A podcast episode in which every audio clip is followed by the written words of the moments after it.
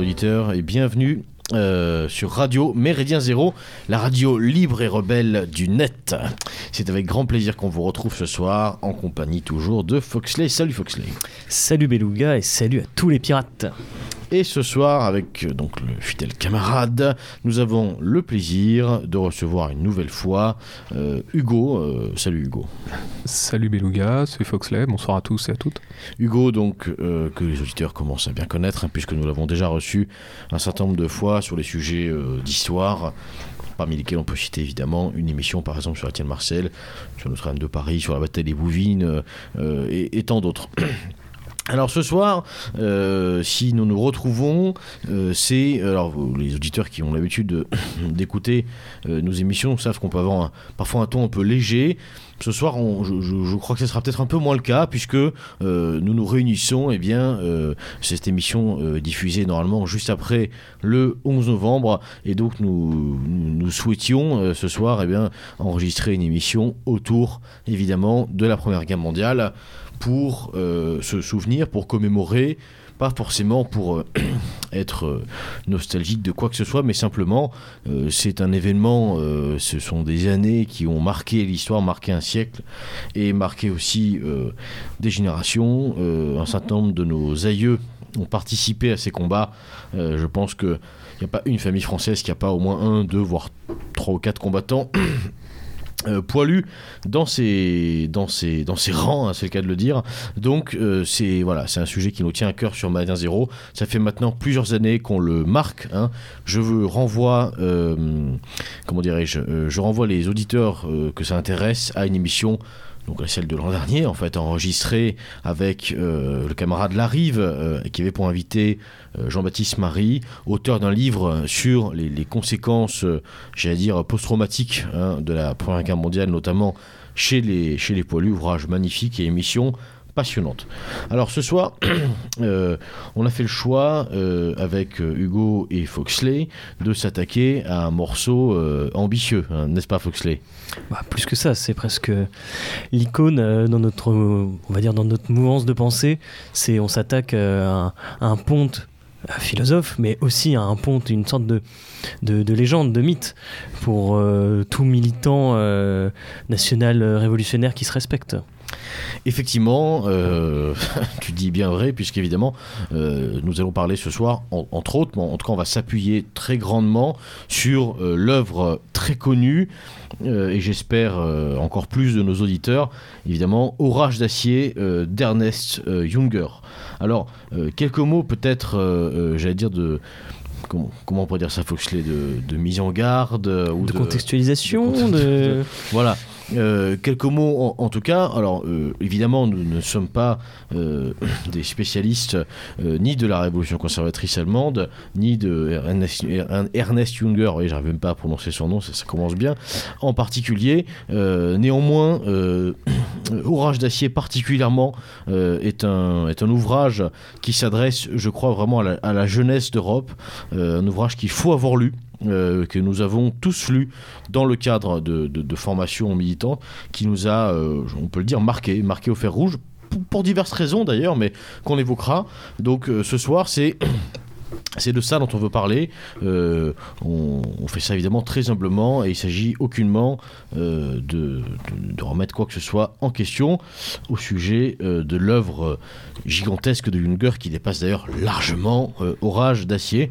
Je, vous renvoie ceux que ça intéresse au- aux multiples euh, publications euh, euh, qu'il a pu y avoir sur Junger, notamment je pense à un colloque, hein, alors je vais dire récent, mais qui date déjà il y a 2-3 ans je crois, organisé notamment par la revue Éléments autour de la correspondance entre Ernest Junger et Carl Schmitt. Alors, assez parlé en introduction, quelques mots d'abord avant de revenir sur Junger, quelques mots d'abord évidemment sur la Première Guerre mondiale. Alors, mon cher Hugo, euh, ça peut être toujours intéressant, même si, bon, il y a un côté redite hein, à chaque fois. Mhm. Malgré tout, euh, c'est bien de savoir de quoi on parle. Mhm. Alors, euh, moi, j'ai quelques chiffres que j'ai trouvé rigolos. Enfin, je sais pas si, si on peut dire rigolo, mais en tout cas intéressants euh, sur la Première Guerre mondiale, que je vais garder pour tout à l'heure. Mais peut-être que Hugo, tu pourrais nous rappeler un petit peu, on pourrait faire un retour un petit peu rapide sur les grandes raisons qui ont, qui ont, qui ont provo- enfin, en tout cas les raisons officielles, qui ont provoqué cette guerre euh, Mhm. et, et- et ce grand massacre, ce, ce- ce- ce- ce grand carnage. Alors, euh, alors effectivement, déjà le terme fra- fratricide est tout à fait juste, hein, puisque même au sein des grandes puissances européennes, hein, de nombreux dirigeants étaient issus de la même famille, hein, ou du moins avaient un lien de filiation. On pense notamment à l'empereur d'Allemagne, hein, Guillaume II, qui était le cousin hein, du tsar de Russie, Nicolas II. Et donc aussi euh, la famille, la famille d'Angleterre, issue de, de l'héritage de la reine Victoria, était issue de la, maison des euh, euh, Hanovre. C'était une maison, une maison allemande, donc euh, on a effectivement littéralement une guerre fratricide en- entre ces, ces différentes nations européennes. Alors les origines de la Première Guerre mondiale sont, diverses. Euh, elles s'expliquent par, euh, par plusieurs phénomènes. Le premier, c'est bien sûr hein, la raison officielle qui est le jeu des alliances et ententes. hein. Vous savez, hein, ce système euh, d'un côté entre la, la triple entente qui regroupe la Russie, le Royaume-Uni de Grande-Bretagne et la France, et de l'autre côté la triple alliance qui regroupe l'Allemagne, l'Empire austro-hongrois. L'Italie à l'origine, hein, puis ensuite l'Empire ottoman, l'Italie euh, se euh, constituant comme euh, nation neutre au début de la guerre, et puis finalement rejoindra la, triple entente franco- franco-anglaise. Donc on a un système d'alliance, on a aussi surtout en fait c'est la montée en puissance de l'Allemagne. hein. L'Allemagne hein, qui à la fin du 19e siècle est devenue la première puissance européenne et mondiale, quasiment, c'est-à-dire en, une génération elle a augmenté sa population de 20 millions. C'est une nation qui s'est constituée euh, suite à la grande défaite de 70 hein, et la guerre contre la France, hein. donc c'est grâce au, chancelier euh, Bismarck, hein. donc c'est l'unification de, euh, de l'Allemagne et une puissance industrielle qui, qui commence à, menacer bah, ce qu'on pourrait appeler les, les- la vieille Europe, c'est-à-dire à la fois l'Empire britannique et puis la France qui a une situation par moments revancharde, notamment à cause de, de l'annexion de l'Alsace et d'une partie de, de la Lorraine.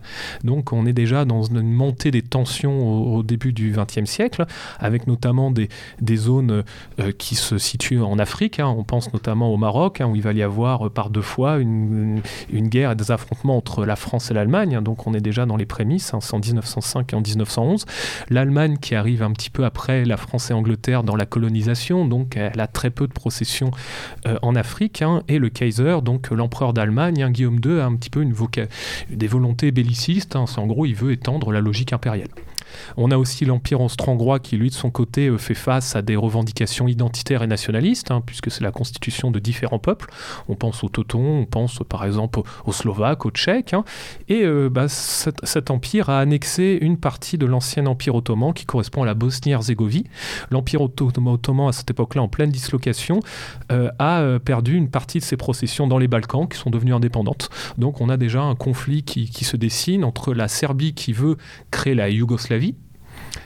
la Serbie étant soutenue par la Russie, hein, étant des peuples slaves, hein, et de l'autre côté, l'Empire austro-hongrois qui veut récupérer ses processions dans les Balkans. Et effectivement, bah, ce seront euh, par les Balkans que le conflit va commencer, puisqu'on situe l'origine de la Première Guerre mondiale au fameux attentat de Sarajevo, le 28 juin euh, 1914, hein, où euh, euh, Gavrilo Princip, qui est euh, bosniaque mais d'origine serbe, euh, va assassiner l'héritier euh, bah, du trône d'Autriche, l'archiduc François Ferdinand. Et donc c'est cet assassinat qui va entraîner un petit peu ce déclenchement, puisque la, la Serbie était aussi alliée de la France et surtout de la Russie. Euh, L'Empire austro-hongrois va euh, demander à la Serbie de rendre des comptes, va vouloir une enquête qui va lui être en partie refusée, et cela par le jeu de, de, de système d'alliance. hein. Euh, bah, voilà, les Autrichiens hongrois vont déclarer la guerre à la Serbie, Euh, la Russie va intervenir, l'Allemagne va déclarer la guerre euh, à la France en, retour, hein. et ensuite, bah, voilà, on va entraîner un conflit d'origine européenne qui va s'étendre bah, sur l'ensemble du monde. hein. c'est- c'est rigolo de, constater et de faire un parallèle entre le fait que le XXe siècle commence par une, grande guerre Mhm. dans laquelle la France est une, une alliée de la Serbie hein, euh, et, se terminera, et se terminera par une autre guerre Mhm. dans laquelle la France, pour le coup, euh, se, se- se trahira Tout et trahira son alliance de manière assez euh, euh, honteuse. Mhm. Quelques chiffres euh, connus mais toujours importants, je crois, euh, dont il faut se souvenir en tout cas. Donc la Première Guerre mondiale, c'est euh, 70 millions de soldats mobilisés en tout euh, sur 4 ans, dont 8, j'allais dire seulement, enfin, dont 8 millions en France. voilà. Euh, 1,4 million de morts français. hein, donc c'est, il faut bien se rendre compte, on, on ne parle que des morts, on ne parle pas des disparus par exemple. Euh, 4,2 millions de, euh, de blessés. Voilà. Donc ça fait quand même, euh, euh, grosso modo, 6, j'allais dire 6 millions, mais ça prête toujours à sourire ce genre de chiffres, mais on est, quasiment à euh, 6, 6 millions, 6 millions et demi entre euh, les blessés, euh, les morts euh, et les disparus. Sur 8 millions, euh, ça fait, bon, ça fait 6, bonhommes sur 8. Il faut bien se rendre compte quand même de, de ce que ça représente. Et euh, un chiffre qui pourrait paraître plus anecdotique, mais qui illustre très bien finalement le titre que Ernest Junger a choisi pour son livre, hein, Orage d'acier, euh, 1,3 milliard d'obus tirés euh, en 4 ans, voilà, pendant le conflit. C'est assez Donc je laisse les, les mathématiciens calculer, mais enfin ça fait euh, une belle moyenne euh, euh, journalière et même à la seconde ça doit être, euh, ça doit être euh, vraiment quelque chose. Ra- Rapidement, pour conclure hein, sur, sur la Première Guerre mondiale, parce que ça, ça mériterait des émissions euh, à part entière, malgré tout quelques notions euh, importantes qui ont été euh, maintes et maintes, et maintes fois expliquées, et 100 fois mieux d'ailleurs que, que ce qu'on va le faire, mais euh, c'est une guerre qui, est une guerre de, qui a été une guerre de la démesure, hein, c'était une Mhm. première guerre de masse, du plus grand nombre. Mhm. Alors, euh, ce qui est particulier, c'est euh, c'est une guerre qui, qui évolue aussi. hein. On part en- d'une guerre de, de mouvement, une guerre qui est censée être extrêmement rapide. hein. Notamment, les, les Allemands ont théorisé hein, depuis le tout début du XXe siècle un plan qui est bien sûr le plan Schiffen, c'est-à-dire en fait une espèce de guerre éclair. hein. C'est en, en quelques, en quelques semaines, ils pensaient pouvoir euh, marcher sur Paris et euh, faire abdiquer le gouvernement français en Ça- passant ça par la Belgique. Mais plus tard, ça. Exactement, mais d'ailleurs le général euh, Guderian reprendra un peu ces, théories, hein, théories mises en place par, par, euh, donc, par Schiffen. Et en fait, euh, c'est là euh, la, la particularité, c'est lors des grandes mobilisations hein, d'août 1914, hein, la majorité des, des soldats sont, vont de manière gaie à la guerre en fait. hein. Sont, ce sont des personnes qui sont souvent volontaires, dont un petit peu la, guerre est une promesse d'aventure. euh, euh, C'est une promesse de quitter sa région, quitter son village, de partir en plus souvent avec euh, ses amis, puisque tout le monde part à la guerre, c'est-à-dire les étudiants d'une même université, euh, se, quand s'appelle, se mobilisent tous, des ouvriers d'une même usine partent tous ensemble, donc en fait, ce sont des groupes qui, qui se connaissent, et il y a cette promesse que la guerre sera terminée à Noël, hein, que ce soit dans, dans tous les camps, en fait, que ce soit à la fois en France, on pense notamment à grande mobilisation à partir du 2 août, hein, et en Allemagne. En Allemagne, le plan Schiffen, c'est que euh, on ne pense pas que la Russie va être euh, apte à mobiliser des troupes, et donc pour éviter le deux fronts, euh, l'idée étant de maximiser les forces armées sur la France, hein, de passer par la Belgique qui est pourtant neutre, et de très vite encercler Paris afin de couper tout ravitaillement, et en, quelques semaines, hein, un peu sur le modèle de la, grande débâcle de 70, hein, euh, que la guerre se, se termine très très vite. Donc c'est ça aussi qui est particulier avec ce conflit, c'est que euh, elle va être démesurée de par un petit peu son, son, son ampleur et sa durée. hein. C'est-à-dire, lorsque la guerre débute, on ne pense pas que cela va durer plus de 4 ans, et surtout que cela euh, va euh, faire appel à toutes les composantes de la société. C'est-à-dire, c'est la première fois qu'on utilisera le concept de guerre totale.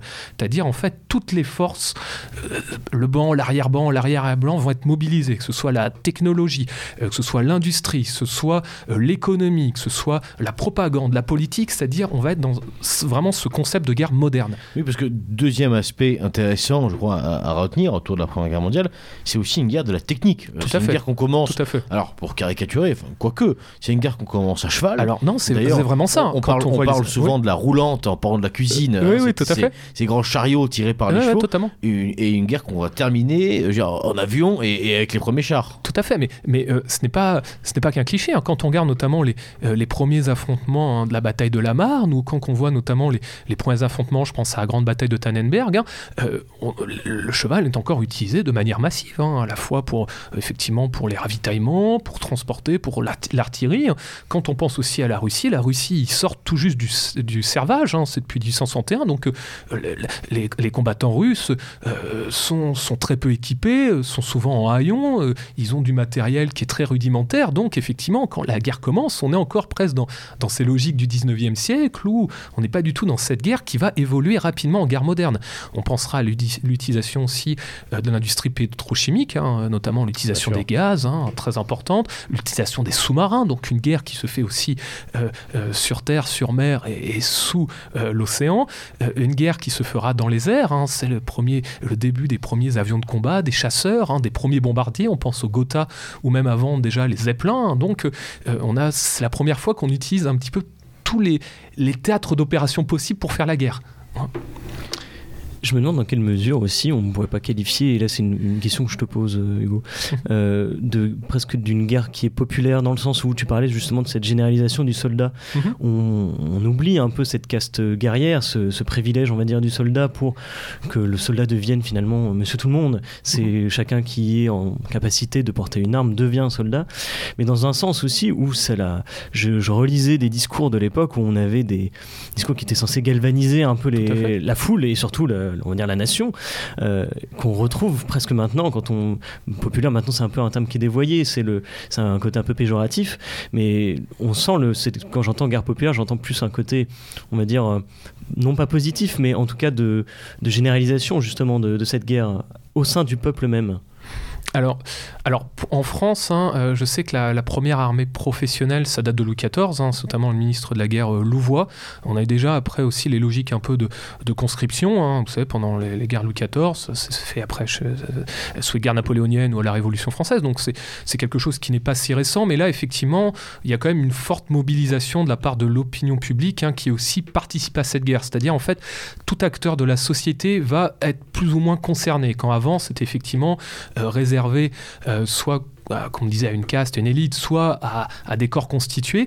Là, effectivement, c'est euh, n'importe quelle personne va être forcément touchée et concernée et partie prenante de cette guerre. Oui, mais mais c'est c'est une facette aussi de la Première Guerre mondiale. C'est une des Mm. premières guerres de l'information. Tout à fait, aussi, tout hein. à fait, très très important. tous étudié ces affiches euh, de bon, d'information, de propagande. ch- Bien sûr. Chacun jugera le, le, le terme adéquat. Il, il n'empêche que c'est sans doute la première fois où une aussi grande partie de la population d'une part se tient au courant euh, Mhm. de ce qui se passe et d'autre part participe à, à la guerre. Un autre chiffre qu'on aurait pu citer 30 milliards de lettres et de Mhm. colis Mhm. euh, expédiés en 4 ans. Enfin, il faut bien se rendre compte, euh, 70 millions de soldats, 30 milliards de, lettres. Donc, on, on voit bien les, les nouvelles du front. D'ailleurs, euh, pour ceux qui l'ont pas fait, euh, je vous encourage, euh, chers auditeurs, à, à aller lire des lettres de Paulus. Ça se trouve euh, partout, euh, Mm. très facilement, et euh, vous serez scotché euh, de voir que euh, dans cette France qu'on nous décrit euh, euh, bas de plafond, euh, peuplée de pécores euh, édentés, euh, à, à moitié demeurés,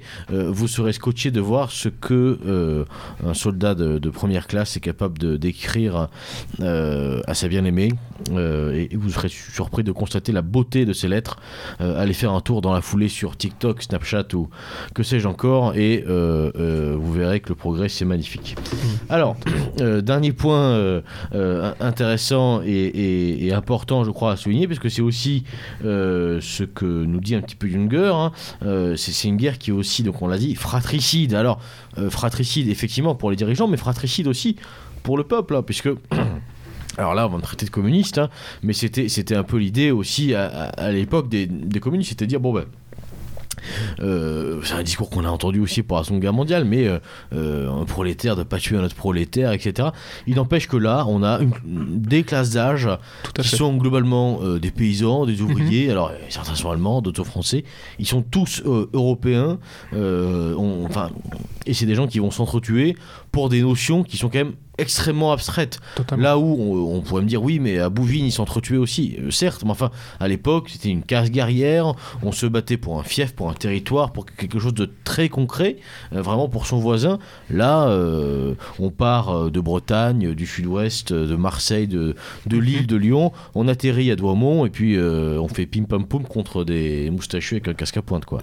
Et surtout, les guerres au Moyen Âge sont, sont peu, sont peu mortelles. hein. C'est-à-dire, il y a, euh, par rapport au, nombre de, belligérants et autres, il y, a, peu de morts parce que bah, soit on a des protections, des armures, on le sait, avant, la bataille, les héros d'armes annoncent un petit peu la, présence euh, des combattants.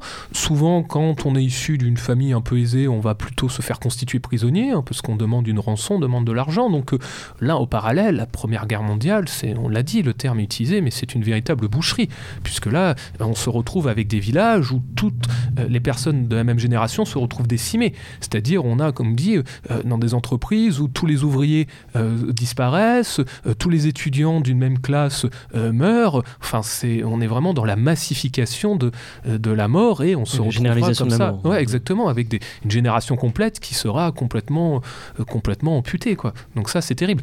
Après, pour revenir juste rapidement sur fratricide, il y a quand même souvent des historiens qui, qui parlent de ceci, c'est la Première Guerre mondiale, il y a aussi une dimension assez nationaliste, quand même, il faut le dire. C'est-à-dire, en sûr. France, on a quand même le côté revanchard, on veut récupérer euh, une- la, la Moselle et on veut récupérer Oui, l'Alsace. Même pour l'Allemagne, alors on parle de 70, mais on pourrait presque remonter euh, aux conquêtes, euh, à l'épopée napoléonienne, hein, puisque à la dislocation de l'empire du Saint-Empire romain germanique. Alors, ce serait en- plus en- 1848, en mais deux, trois- on aurait. même en remontant à Iéna, etc. Hmm. il y a quand même eu des humiliations Tout à en fait. bonne et due forme. Hein, Ah, mais totalement, totalement. Puis, puis même, encore une fois, comme je vous dis, avec l'Empire austro-hongrois, bah, ils ont plein de peuples. On pense à la Pologne, qui a été ingérée en partie en Russie et en Allemagne, avec les Polonais qui veulent leur indépendance. D'ailleurs, le traité de Versailles recréera la Pologne. hein. Euh, on pense aux Balkans, comme on l'a dit, euh, à l'Empire ottoman, où pareil, on a plusieurs peuples qui, qui, se tapent dessus. En Europe centrale, entre les Tchèques, les Slovaques, les Teutons et autres, euh, y a, on, est vraiment à cette époque aussi des, des revendications nationalistes, identitaires, dont l'Empire n'apporte plus vraiment une solution. Et effectivement, ce sera, ce sera aussi l'une des conséquences de cette guerre, hein, la, fin, la fin des empires tels, tels qu'ils ont été connus euh, au 19e siècle.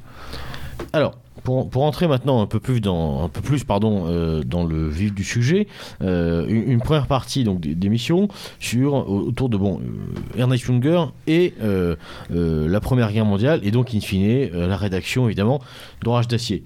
Quelques éléments, peut-être, euh, j'allais dire, euh, biographiques hein, de, de- d'Ernest Junger, euh, probablement bien connu, mais toujours intéressant à rappeler. Avant la Première Guerre mondiale, euh, avant la Première Guerre mondiale, pardon, Ernest Junger s'engage euh, à la Légion étrangère. Il fait un séjour hein, euh, africain pour ça. D'ailleurs, il, il- il en parle assez régulièrement euh, dans, dans Rage d'acier. Toujours est-il qu'en euh, 1914, il a 19 ans et donc il, euh, il entre, euh, il, entre euh, dans ce conflit en tant que soldat. Il deviendra, euh, durant le conflit, au gré euh, de promotion, au gré de blessures aussi, euh, sous-officier, puis officier. Euh, en tout, il sera blessé donc 14 fois. Euh, euh, et il a reçu, donc, à, à la fin de la guerre, à 23 ans, la croix pour le mérite, qui est en fait la, la- la plus haute distinction Tout à fait. jamais accordée à un jeune officier de 23 ans. Voilà, ça c'est Ernest Junger entre 14 euh, et. et 18, et on, on le voit dans le livre, hein, pour ceux qui l'ont lu et ceux qui l'ont pas lu, je vous encourage à le faire. On peut pas dire qu'il avait un poste, euh, j'allais dire, de planqué. hein. Il a quand même passé 4 ans, euh, soit à l'hôpital, soit euh, quelque part en, en première ligne. Donc, euh, voilà pour la personnalité et euh, pour les faits d'armes hein, de, euh, d'Ernest Junger. Et je crois que c'est très important de s'en souvenir euh, à la lecture et l'analyse de son ouvrage, puisque en lisant un livre, surtout dans notre confort tout moderne, on, bon, on oublie très vite qui, a pu écrire ces lignes-là. Voilà, de qui on parle, avant toute chose. On parle pas là, Orage d'acier, c'est écrit en 1920. On parle pas, chers auditeurs, d'un écrivain. Euh, on parle pas encore euh, euh, d'un des grands auteurs de la Révolution conservatrice. Tout ça, c'est de la littérature qui sera très intéressante. En 1920, l'homme qui écrit Orage d'acier, c'est un garçon qui a euh, 25 ans et qui voilà, a été blessé 14 fois et qui sort de euh, 4 ans de conflit armé. Mais c'est ce qui pourrait expliquer aussi, par moment, le. D'acier peut rebuter certaines personnes dans son côté justement très épuré et très, euh, on va dire, oui, je envie de dire pur. Je pense que c'est le mot, le, mot qui conviendrait le mieux comme qualificatif en tout cas. Mais ça peut rebuter certaines personnes, ce, côté-là, cette écriture euh, très tranchée. Euh, ceci explique cela, c'est que on a affaire à un soldat qui est un pragmatique aussi, et donc qui a vécu le, combat au corps à corps, qui a vécu ce conflit dans sa chair, mais au plus profond de, de, sa chair. Donc c'est, il faut aussi prendre du recul quand on lit Orage d'acier, c'est-à-dire qu'on n'a pas affaire à, comme le disait Beluga, un roman, euh, un roman romancé, c'est-à-dire avec des, des grandes phrases et des belles phrases. On a affaire à un soldat qui parle de sa guerre. Et donc c'est en ça que il faut prendre Orage d'acier comme un, un journal de soldats, à mon sens. Hmm.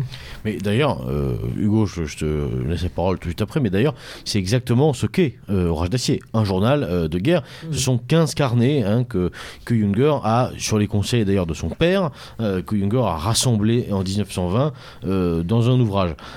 Une, citation, et après je, laisse la parole à Hugo, c'est André Gide, hein, qui n'est pas souvent cité à ce micro, mais c'est toujours intéressant d'aller chercher ce, ce genre de... cité Mitterrand, parce que ça a été aussi bien sûr, bien sûr, euh, le livre d'Ernest Junger sur la guerre de 14, Orage d'acier, est incontestablement le plus beau livre de guerre que j'ai lu, d'une bonne foi, d'une honnêteté, d'une véracité parfaite.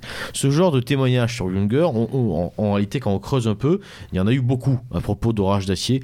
Euh, énormément d'anciens combattants français, euh, néo-zélandais, anglais ont écrit à Junger. Il y a eu une correspondance très riche suite à l'apparition de ce bouquin, puisque c'est clinique, euh, c'est parfaitement euh, véridique, et c'est en ça que euh, cette lecture est vraiment incontournable. Hugo alors, euh, il y a plusieurs choses aussi hein, intéressantes euh, donc chez Junger. Alors déjà, euh, il faut rappeler qu'il a été engagé volontaire. C'est lui-même hein, qui volontairement s'engage dans l'armée, puisqu'il y a cette promesse d'aventure, hein, comme je vous l'ai dit. C'était la même raison qui l'avait poussé à intégrer la, Légion étrangère à, tout juste 17 ans. Donc, il fait vraiment partie des tout, tout, tout premiers mobilisés. On est dès août 1914, c'est-à-dire une époque où on ne fait pas appel à la conscription et autres, ce sont des volontaires.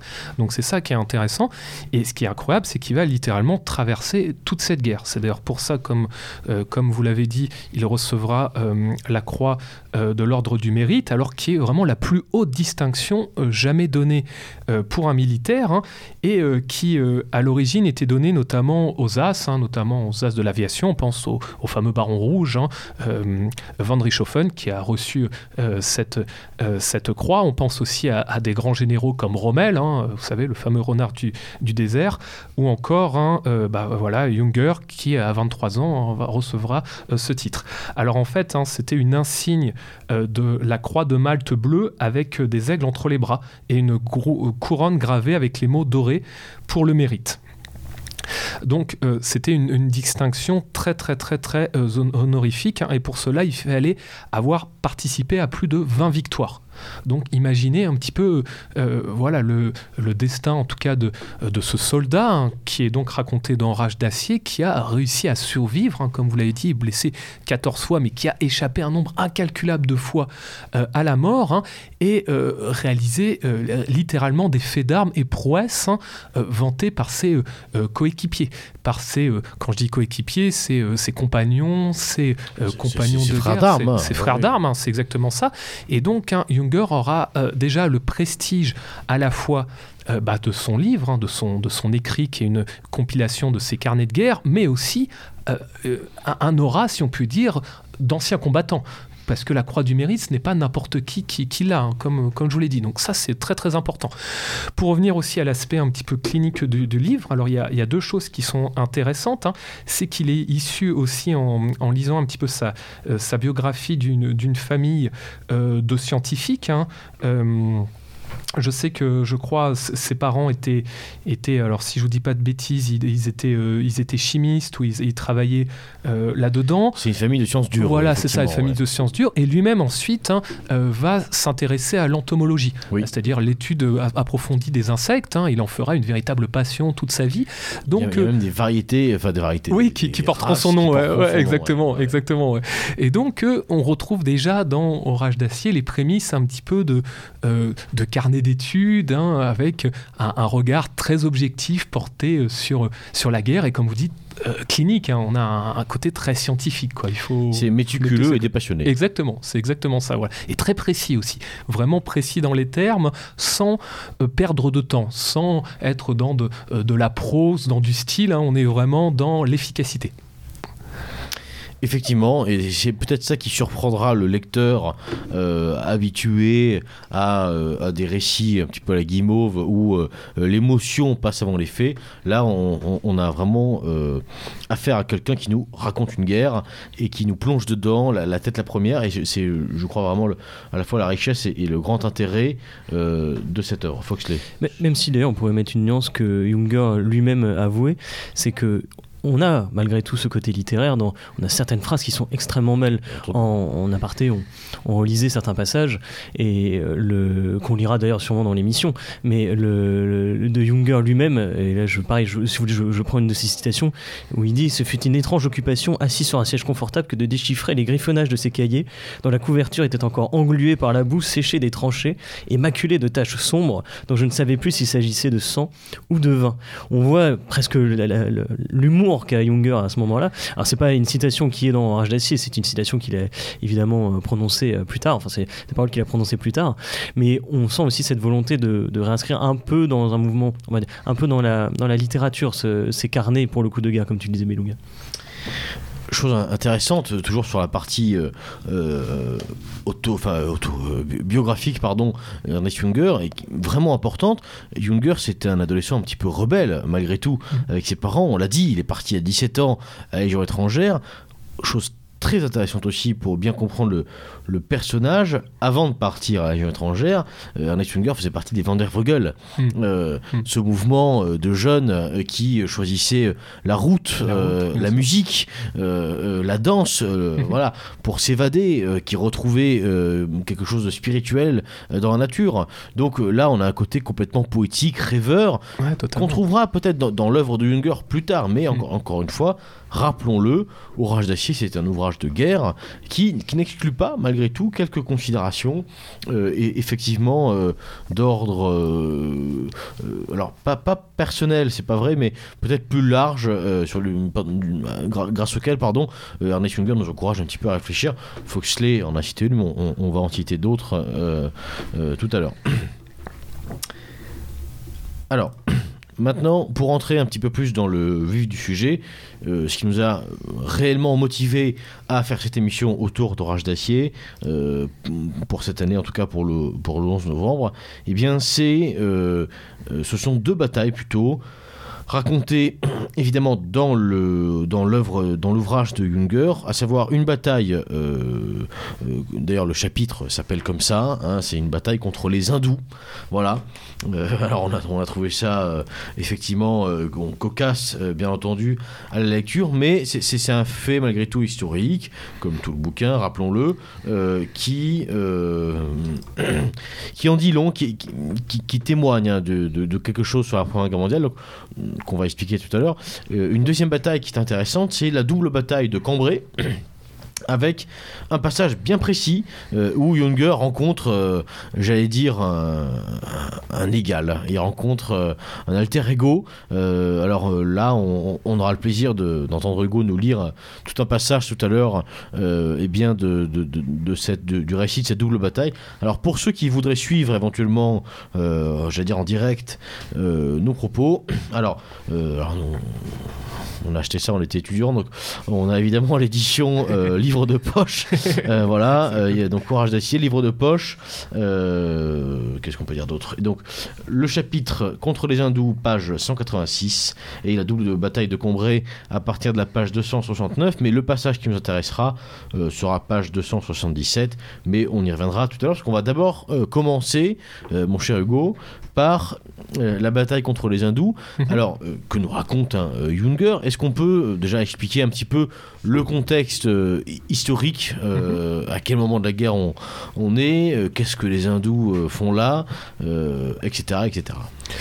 Alors, lors de ce passage, hein, nous sommes en juin 1917, hein, ça doit être autour du 12 juin à peu près, Et euh, nous sommes encore au cœur hein, de ce que l'on appelle la guerre de position. Euh, comme on l'a. Pour être exact, le 6 mai 1917. Ah, le 6 mai 1917. donc après, voilà, exactement, 6 mai 1917. Donc, euh, pour rappel, hein, à, cette époque-là, on a notamment. la, ça correspond juste après le fameux chemin des dames, hein, avec la grande boucherie menée par le général français Nivelle, hein, qui va être un, désastre absolu.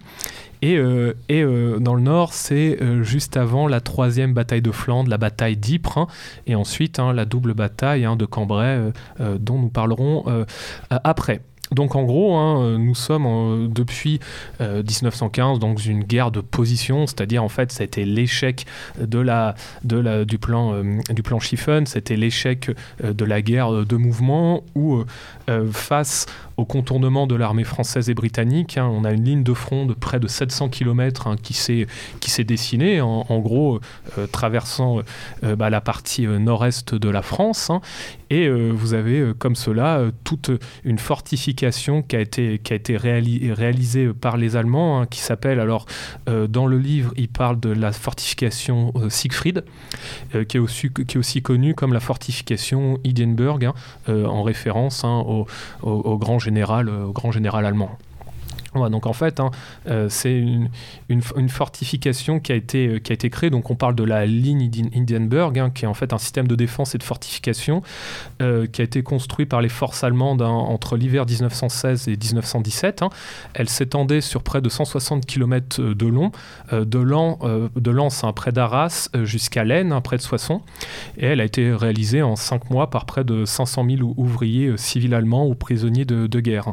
L'idée étant de mettre en place un, système de défense stratégique hein, fondé sur des fortifications où euh, les batteries hein, pouvaient s'installer euh, en, hauteur hein, et pilonner le camp adverse. Donc euh, nous sommes vraiment dans cette époque qu'on appelle donc la guerre de position. Pourquoi? Parce que il n'y a pas de solution à cette guerre. La guerre s'éternise, il n'y a pas d'avancée majeure et donc les deux, les deux armées se font face et essayent constamment à, la manière d'escarmouche ou de percée de trouver une faille dans la ligne de front pour ensuite aller prendre l'état major adverse. Donc là, en fait, hein, toute cette période hein, du livre nous raconte hein, littéralement euh, de l'escarmouche. C'est-à-dire à la fois, on a plusieurs phases au sein de, la bataille, c'est-à-dire euh, au matin, l'artillerie. Donc on, se rend compte déjà, bon, c'est ce que l'on sait, mais euh, le livre nous le remet en scène, c'est que la Première Guerre mondiale, c'est avant tout une guerre d'artillerie. La majorité des morts, près de 80%, seront causés par l'artillerie. Donc c'est cet ennemi invisible qui vous bombarde, on entend les sifflements, d'où le titre orage d'acier, hein, ça correspond directement à ça. Et euh, les individus meurent ensevelis, euh, écrasés, euh, démembrés par, tous ces obus.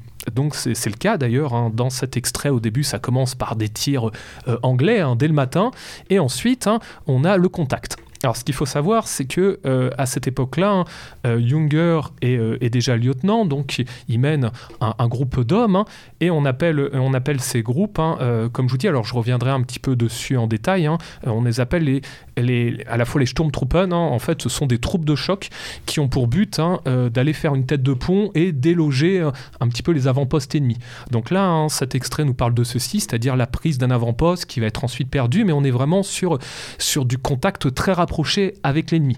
Et donc c'est ça qui est, assez fascinant, hein, c'est que l'image qu'on peut avoir par moment de la, Première Guerre mondiale, qui est tout à fait juste, hein, c'est celle d'un ennemi invisible et on se fait écraser par les obus, mais euh, vous avez encore hein, euh, cette guerre de contact où là, pour le coup, on sort quasiment les armes de corps à corps. Donc ça va être bien sûr les baïonnettes au fusil, mais ça va être aussi tout un tas d'armes folkloriques, l'extrait nous en parle, c'est ce qu'on appelle les casse-têtes, c'est-à-dire euh, des soldats qui se font des espèces de massues avec ce qu'ils trouvent, ils utilisent des marteaux, ils vont utiliser des machettes, Hein. et on aura aussi hein, l'utilisation d'armes dites non conventionnelles. Hein. Ça va être notamment pour le cas de ces troupes les lance-flammes qui vont être utilisées pour nettoyer les, tranchées, ou encore l'utilisation de grenades, les fameuses presse-purées allemandes, les grenades à manche, pour encore une fois déloger euh, les tranchées. Donc c'est ça déjà qui, nous saute, c'est qu'il a le temps et l'occasion de voir quasiment dans les yeux ses adversaires. D'où cette scène avec les hindous, puisque il le décrit littéralement. Il y a, quelque chose hein, qu'on peut tout de suite euh, éventuellement euh, creuser euh, ensemble, c'est ce rapport à la technique. On, parlait tout à l'heure de, l'arrivée de sous-marins, de, tanks, d'avions, et en même temps, à la fin de la guerre, parce que 1917, on est plutôt quand même sur la fin de la guerre, on a encore des combats extrêmement, euh, j'allais dire, violents, au corps Tout à à fait, corps, Tout à fait. euh, on est vraiment euh, là dans, quasiment dans du gore. Euh, il, il faut, il faut bien s'imaginer ça. Et donc, et, et ça tranche complètement, même avec ce que tu pouvais dire tout à l'heure, Hugo, avec cette idée de, de guerre de position. On Mm. imagine des gens confortablement installés dans une guérite à faire le guet. Or, non. Il y a encore euh, du corps à corps. Et C'est ce rapport permanent euh, entre, entre euh, violence physique, corporelle, individuelle et hypertechnicité qui, peut, qui est assez surprenant quand même. Totalement. Et puis ces troupes sont considérées un petit peu comme les troupes d'élite. hein. C'est équivalent à l'heure actuelle des Navy Seals ou des troupes de marine. hein. C'est le cas. Donc nous, par exemple, en France, on avait des, des troupes qu'on appelait les zigouilleurs, hein, les zigouilleurs de tranchée, qui avaient ces, ces fonctions. Souvent, ils étaient équipés de manière légère pour arriver discrètement, donc ils, se camouflaient, ils arrivaient la nuit, et puis avec des poignards ou avec des casse-têtes, hein, ils, allaient, ils allaient nettoyer les premières tranchées. hein. donc c'était vraiment le, but. Et euh, les Allemands hein, ont particulièrement utilisé ces troupes de choc, notamment à partir de 1917, parce que à cause de ces enlisements, bah, ils préfèrent justement se concentrer sur des petites unités d'élite et des petites troupes de choc que, que chaque compagnie avait pour euh, bah, en fait faire office un petit peu euh, d'avant-garde, office de repérage ou encore ouvrir une tête de pont pour ensuite permettre à l'artillerie de tirer ou au, gros des troupes hein, d'avancer. Et donc, comme je vous l'ai dit, hein, le terme utilisé, hein, euh, on va utiliser notamment le terme de Sturmtruppen. Donc en fait, euh, Ernst Junger euh, aura cette fonction. Et d'ailleurs, c'est ce qui est encore une fois intéressant, c'est qu'on voit vraiment la limitation entre d'un côté, euh, donc on a dit la, euh, fortification Siegfried, hein, le mur Siegfried, hein, et eux, ils ne sont pas derrière ce mur, ils sont devant. Ils sont vraiment en toute, première ligne, c'est-à-dire une fois que leur ligne est passée, c'est le no man's land, hein, c'est-à-dire euh, la zone directement de, con- de conflit où dès que quelqu'un sort la tête, il, se fait dégommer. Donc c'est ça, en fait, on est vraiment au cœur du combat, on y est directement, c'est-à-dire il n'y a pas plus proche, on est vraiment dans la zone de contact. Donc c'est ça qui est, absolument fascinant et impressionnant. Alors, les hindous, euh, qui sont-ils Euh, Et que font- font-ils là, surtout? Alors en fait, euh, les hindous, hein, alors ici dans, dans cet extrait, hein, notre personne bon, nous dit... à, à l'époque, ils venaient pas chercher la CME, quoi. hein. Non, bah non. Alors, euh, en fait, hein, ces hindous, hein, euh, en fait, ils, viendraient de, donc du- de ce qu'on appellerait à l'heure actuelle le Rajasthan. hein. donc, le Rajasthan, depuis le 30 mars 1949, euh, c'est en, fait une, une province de l'Inde. À l'origine, on appelle ça les Rajputs parce que euh, en fait ça vient en fait de euh, euh, euh, Rajputa hein. donc en fait c'était un, un ancien une ancienne principauté hein, voilà c'est le Rajputana hein, qui correspond à l'ancêtre de l'Inde et à l'heure actuelle c'est en fait c'est l'état le plus le plus peuplé qui fait quasi- quasiment 342 000 kilomètres carrés D'où viennent-ils? Bah Forcément, ils viennent de, bah, des Anglais, en fait. Pourquoi? Parce que c'est aussi une des particularités de la Première Guerre. Et ben, on a comme ça les, les, grands, euh, les grands pays coloniaux qui vont faire appel hein, euh, bah, un petit peu à la, puissance des colonies. hein. Et parmi euh, celles-ci, bah, l'Inde, hein, depuis euh, 1814, est un comptoir de commerce et sous protectorat britannique. Et donc, pour l'effort de guerre, on a euh, l'India Army qui va envoyer des contingents supporter les troupes anglaises. Donc, on a cinq contingents qui vont, qui vont être envoyés. Et celui-ci, principalement, en fait, c'est le contingent dit A qui va être mobilisé dès le début de la guerre, c'est-à-dire en 1914, et envoyé sur euh, le terrain euh, de la Flandre. C'est-à-dire, en fait, hein, sur la partie belge, hein, c'est là où on va avoir notamment les, zones de, de contact entre les troupes anglaises hein, et euh, les troupes allemandes. Parce que pour petit rappel historique, en fait, si l'Angleterre déclare la guerre à l'Allemagne, hein, c'est parce que l'Allemagne, en, en envahissant la Belgique, a rompu le traité de non-agression, parce que la Belgique étant un, État neutre, hein, ne voulait pas que les troupes allemandes passent sur son territoire, et c'est pour avoir brisé entre guillemets la paix que euh, l'Angleterre, en plus de soutenir la France et ayant peur de l'Allemagne, va intervenir. Donc on a comme cela une ligne de front qui est immense, hein, mais qui correspond à des affrontements et plusieurs batailles successives. Et donc là, on est dans, ce contexte-là où, depuis 1914, bah, on a euh, des troupes hein, hindous, alors qui sont souvent co- commandées par des généraux euh, britanniques, hein, qui sont envoyés au combat. Voilà. Euh, pour rappel, hein, pour l'Inde, ils vont avoir à peu près 62 000 morts, hein, à peu près sur, sur tout le conflit. Oui. On, on voit dans ce passage, justement, avec cette rencontre avec, euh, avec notamment un hindou euh, Mhm. qui, qui lui parle, qui lui dit, euh, qui lui parle d'ailleurs en français, mais qui lui dit euh, justement ce que tu disais, que c'est un pauvre Rajput. euh, Oui, c'est ça. et ouais. on voit aussi que le- la vision de Junger est presque sans haine. Tout à C'est-à-dire fait. que on- on n'a pas cette euh, distanciation presque ethnique et Mm. raciale qu'on peut retrouver, à mon avis, plus dans la Seconde Guerre Mhm. mondiale. Là, on voit un- le regard, il, le- il- il les regarde comme des guerriers Mhm. et comme ils ne se comportent pas en guerriers, c'est à ce Exactement. moment-là qu'il les déprécie, j'ai envie de dire. C'est exactement. C'est qu'en fait, euh, la vision euh, de Junger, c'est celle qui est assez euh, noble de la guerre. C'est-à-dire, en fait, il considère comme ses pairs ceux qui ont le même rapport à la guerre que lui. C'est-à-dire les personnes qui sont honorables, qui sont courageux. Là, à l'inverse, quand les hindous se font prisonniers, ils hurlent, ils pleurent, ils implorent. Ils, sont les premiers à dire, en gros, salaud d'anglais, on déteste les, anglais. En gros, ils ne se comportent plus en hommes, mais en animaux. Et donc, c'est un petit peu la, vision qui, qui en est faite, c'est que on n'est pas dans le mépris, mais euh, pour Junger, ils, ne sont pas, voilà, ils ne se comportent pas en, en, en- en soldats. On, on sent qu'il y a une incompatibilité en fait avec Voilà. son comportement. Exactement, et, là. et on, on sent que Junger a euh, pas forcément de mépris, mais euh, Mhm. c'est un non-sujet quoi. Pour lui, ça n'existe pas. C'est-à-dire que Oui, c'est vrai que c'est pas un mépris, parce que c'est vrai que c'est une interprétation Euh, peut-être de ma part. C'est, c'est, on, c'est pas ressenti, mais on sent à la lecture du, du roman. oui, que bon, que mais ils y a- sont y a- plus intéressants. Oui, quoi. voilà, c'est, Oui, c'est- c'est en ça. fait, c'est ils sont plus considérés, ils sont plus considérés, Voilà. Voilà, C'est- e- e- exactement. Au début, il y a la surprise, puisque bah voilà, c'est la première fois qu'ils sont en contact euh, avec, et puis très vite, oh bah finalement, ils ne sont pas dignes d'intérêt parce Mm. que ils crient, ils sont là. Alors, il y a juste le passage où euh, l'un des hindous sort un air de bœuf euh, pour mutiler l'un des camarades de Junger. Donc, mais ensuite, hein, très vite, on les oublie hein, finalement parce que ça fait partie des aléas de la guerre et eux-mêmes ne sont pas considérés encore une fois comme des, comme des grands combattants parce qu'ils se rendent, ils pleurent et surtout le fait qu'ils justement qu'il y y ait cette plainte. Euh, bah, on sent que c'est pas, ça déplaît un peu à l'auteur. En tout cas, il, ne voit pas, il les voit pas dignes d'intérêt, quoi. Et là, tout de suite, euh, quand on entend ça, on peut, on peut pas s'empêcher de penser quand même à ces, à ces grandes valeurs euh, guerrières. hein, euh, Mm. On pourrait Mm. presque parler d'aristocratie. Euh, Il y a quelque chose de, de noble dans la dignité. hein, et ça, c'est c'est vraiment une, une idée, une constante hein, qu'on va retrouver dans la noblesse euh, euh, chevaleresque, hein, déjà, dès le Exactement. Moyen-Âge et même tout au long de l'histoire. Et j'allais dire, encore aujourd'hui, quand on voit par exemple. Pour ceux qui ont suivi ça, euh, le, le- le dernier en date qui est malheureusement décédé, euh, enfin l'avant-dernier maintenant, euh, soldat français qui est décédé au, au Mali, donc qui était le, le sergent Maxime Blasco, Mhm. personnage très haut en couleur, grand fait. guerrier, très grand Tout- guerrier, avec des faits d'armes extraordinaires. Alors évidemment, il n'était pas à les trancher, mais enfin bon, quand même des, des choses assez extraordinaires que, que je vous encourage à, aller voir chez les auditeurs.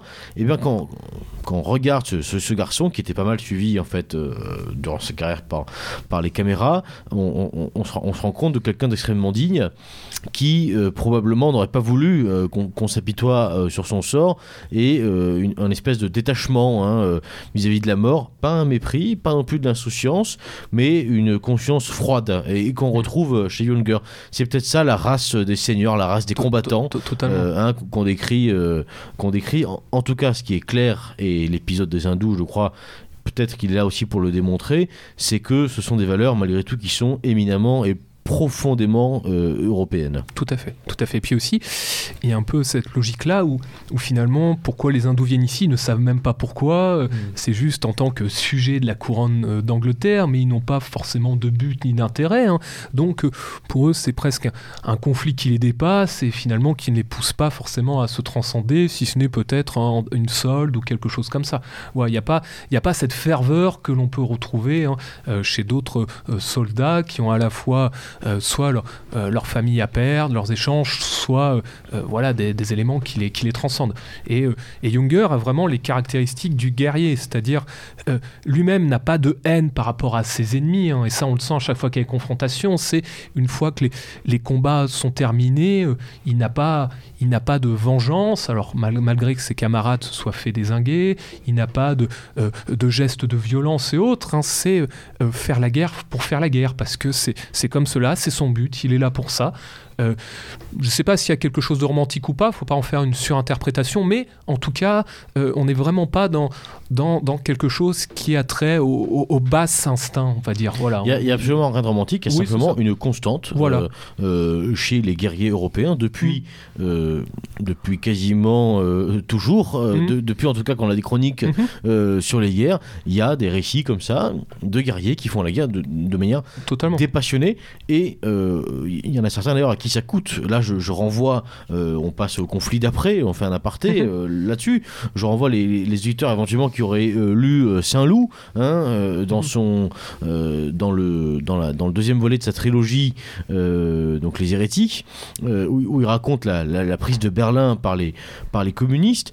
La toute fin du bouquin est, très révélatrice de ça, puisqu'on a deux, deux SS donc français qui finissent par se rendre, euh, se font démasquer. Berlin est tombé, ils se font arrêter et euh, voilà, euh, s'estimant, si vous voulez, en, sécurité en tant que prisonniers, ne pensent pas à dégrafer euh, euh, leur décoration euh, de SS, notamment qu'ils ont sur l'avant-bras, témoignant du fait qu'ils ont hmm. endommagé un certain nombre de chars russes, et se font lâchement assassiner, puisque là on n'est plus dans le cadre d'un combat, ils se font hmm. assassiner d'une balle dans le dos par hmm. des soldats mongols au sens, je veux dire, premier du terme. Hein, c'est des gens qui viennent de Mongolie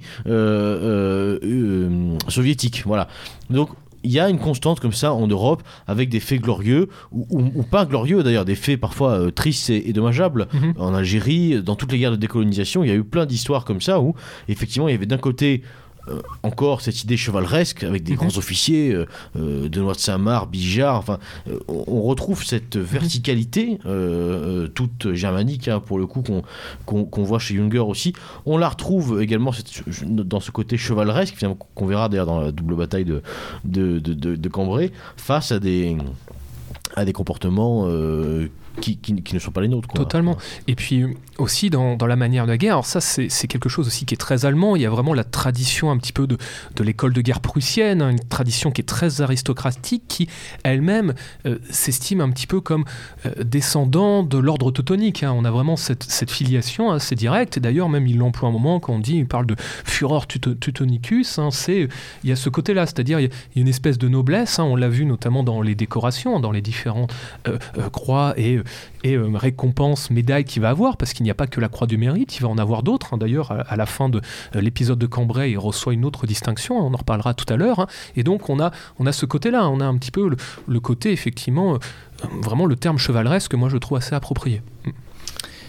J'aimerais juste revenir sur un point, alors qui n'a pour le coup pas grand chose à voir avec ce qu'on disait là, euh, mais qui, est, qui transpire un tout petit peu sur le, cet extrait de la bataille des hindous, mais qui en fait euh, est plus révélateur dans l'entièreté dans du livre, qui est ce côté presque. On a affaire à des jeunes hommes aussi, et c'est cette espèce de d'aspect un peu juvénile de la guerre, dans le mm. sens où on a des descriptions presque comme pas comme un jeu, mais à un moment donné dans, dans, dans, cette, dans cette bataille contre les hindous, il y a il lance une Junger lance une grenade et en fait se trompe, il la lance sur un, un, un, sergent, un de ses amis, etc. Mm-hmm. Euh, et il en prend avec presque dérision. Et il, oh, bon, mm. heureusement qu'il n'a pas été blessé, mais mm. bon voilà, c'est peut-être un fait parmi d'autres, mais on voit aussi cette, ce côté un peu pas jeu, j'ai envie de dire, mais, mais vraiment juvénile. C'est-à-dire mm. le, cette distanciation aussi qui existe finalement, qui est propre à cette guerre-là. Ah, totalement. Bah, pareil, quand à un moment, tu sais. Euh, il y a des grenades qui sont lancées, il dit que ça fait des boules de neige. Oui, exactement. Il y, a, ce côté un peu là, effectivement. Euh. Oui, mais même dans les, dans les, dans les mots de passe. Hein, il y, a un mot de mm. passe qui est cité justement dans le passage euh, contre, les, euh, contre les hindous. Alors bon, euh, la prononciation, pardonnez-moi, c'est Ludje Lague, qui veut dire un petit coup en fait. Mm. Hein, voilà. Mm. Donc c'est, il y a effectivement un côté rieur. Hein, qu'on peut retrouver. Et euh, je, vais peut-être finir cette, partie sur un aspect, et là c'est souvent une critique qui est faite à Junger, et en tout cas à Roche d'Acier, sur le, le fait qu'il ait expurgé la totalité de, jugements moraux qu'il aurait pu avoir. On voit ça transpire un tout petit peu à un moment dans un passage que je ne peux pas m'empêcher de citer où il dit Je n'ai jamais compris pourquoi nous devions nous terrer dans les tranchées étroites et imparfaites, tandis que nous avions dans le dos ce rempart gigantesque, donc il parle de la ligne Siegfried, là, de la fameuse position Siegfried. On voit que selon lui, là, on n'est pas sur une absurdité du commandement parce qu'on on sent qu'il ne comprend pas, mais bon, Mhm. il passe très vite sur ce, sur ce passage-là. Mais on a, on a retrouvé, notamment dans ses notes et son- dans ses carnets, Mhm. il l'explique d'ailleurs assez bien, qu'il a enlevé tous les passages et toutes les considérations morales qu'il pouvait avoir, notamment sur les, sur les décisions de son commandement. Alors ça a été expliqué, euh, Dominique Vénère explique ça en, en disant qu'il était le témoin d'un... Il était juste le témoin, il n'avait aucune euh, distinction, on va dire, morale à avoir sur... euh, distinction morale, plutôt distinction sociale à avoir sur cette guerre, et donc il n'avait pas de légitimité pour avoir une vraie, euh, un, un vrai jugement sur, sur ces batailles-là. Euh, Junger, il explique ça un peu plus simplement en disant que, en fait, ce qu'il a voulu faire aussi avec Orage d'acier, c'est une sorte de monument aux morts. Et Mm. donc, on, il ne pouvait pas entacher ça de considérations très subjectives. Et je trouve que c'est peut-être la meilleure explication, mais on, on sent quand même que ça transpire un tout petit peu. Et c'est vrai que un des aspects, moi, qui pour le coup euh, m'a rebuté dans la roche d'acier, euh, et c'est si j'ose faire une critique à Ernst Junger, c'est c'est juste ça, et vraiment dans mon, dans mon humble position, évidemment, c'est ce, c'est ce côté euh, qui, qui, à mon manque presque d'émotion. Alors, c'est c'est justifié, mais c'est moi qui suis habitué aux, aux grandes phrases et, et pas du tout à ce côté très Mm. chirurgical. On, ça manque effectivement pour le coup d'émotion, même si certaines phrases, pour le coup, transpirent ça, malgré tout. Puis, euh, puis c'est vrai, notamment là dans, dans ce qu'on disait dans cet extrait, c'est au début, eux, ils sont dans des tranchées de craie euh, euh, qui sont très étroites, ils sont un peu moins logis, et juste derrière eux, dans l'Inn Siegfried, bah, euh, c'est presque l'hôtel 4 étoiles, si on peut dire. C'est-à-dire, ils ont des espaces plus spacieux. Quand d'ailleurs, il, il y a un remplacement, quand ça hypermute, il peut lire Aristote. J'allais ils venir ouais. à ça aussi. C'est vrai qu'il y a des moments aussi de, de Mm. lecture et de, Oui, de- presque paisible finalement Bah, ça. décrit où il se promène. C'est quand il y a une relève, en fait. Oui, exactement. Et on voit en fait, on a ce passage de, de moments très violents, Mhm. euh, de bataille, de détermination pure, de, de Mhm. volonté de guerrière, euh, à un- quelque chose de presque plus euh, euh, bourgeois, si j'ose dire. C'est-à-dire de, de, flâner, ouais, oisif, c'est ça, ouais. de flâner, de prendre le temps de lire, etc. Et on, on, on a cette, cet vrai, antagonisme alterne, qui existe. Bien sûr, bien sûr. Et puis ça donne aussi un peu une approche de la guerre, c'est-à-dire, enfin, on retient souvent de la Première Guerre mondiale les tranchées qui, en fait, euh, on correspond- correspondent à peu près à, je sais pas, euh, un quart de, la guerre de la Première Guerre mondiale. Mais on oublie surtout que la guerre, c'est avant tout du temps long, c'est avant tout de l'ennui, c'est de l'attente, hein, avec les bombardements incessants entre le moment. Et finalement, les zones de contact sont à la fois euh, très très très rapides, mais très intenses. hein. On le retrouvera plus tard aussi avec, euh, quand on la vit avec les réprouvés de Salmon et autres, c'est d'un coup tout s'emballe et, et en quelques secondes il y a un tel qui meurt, il y a devant soi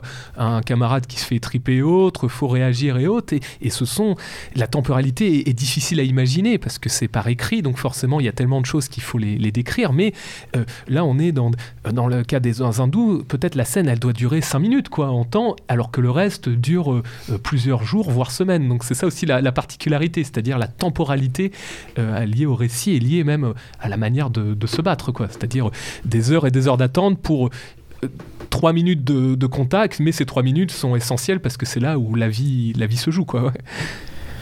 Alors, avant d'entrer dans, dans, cette deuxième bataille, hein, la, double bataille de, de Cambrai, on vous propose, euh, chers auditeurs, de marquer une pause musicale. Alors, on a longtemps réfléchi euh, pour cette pause musicale.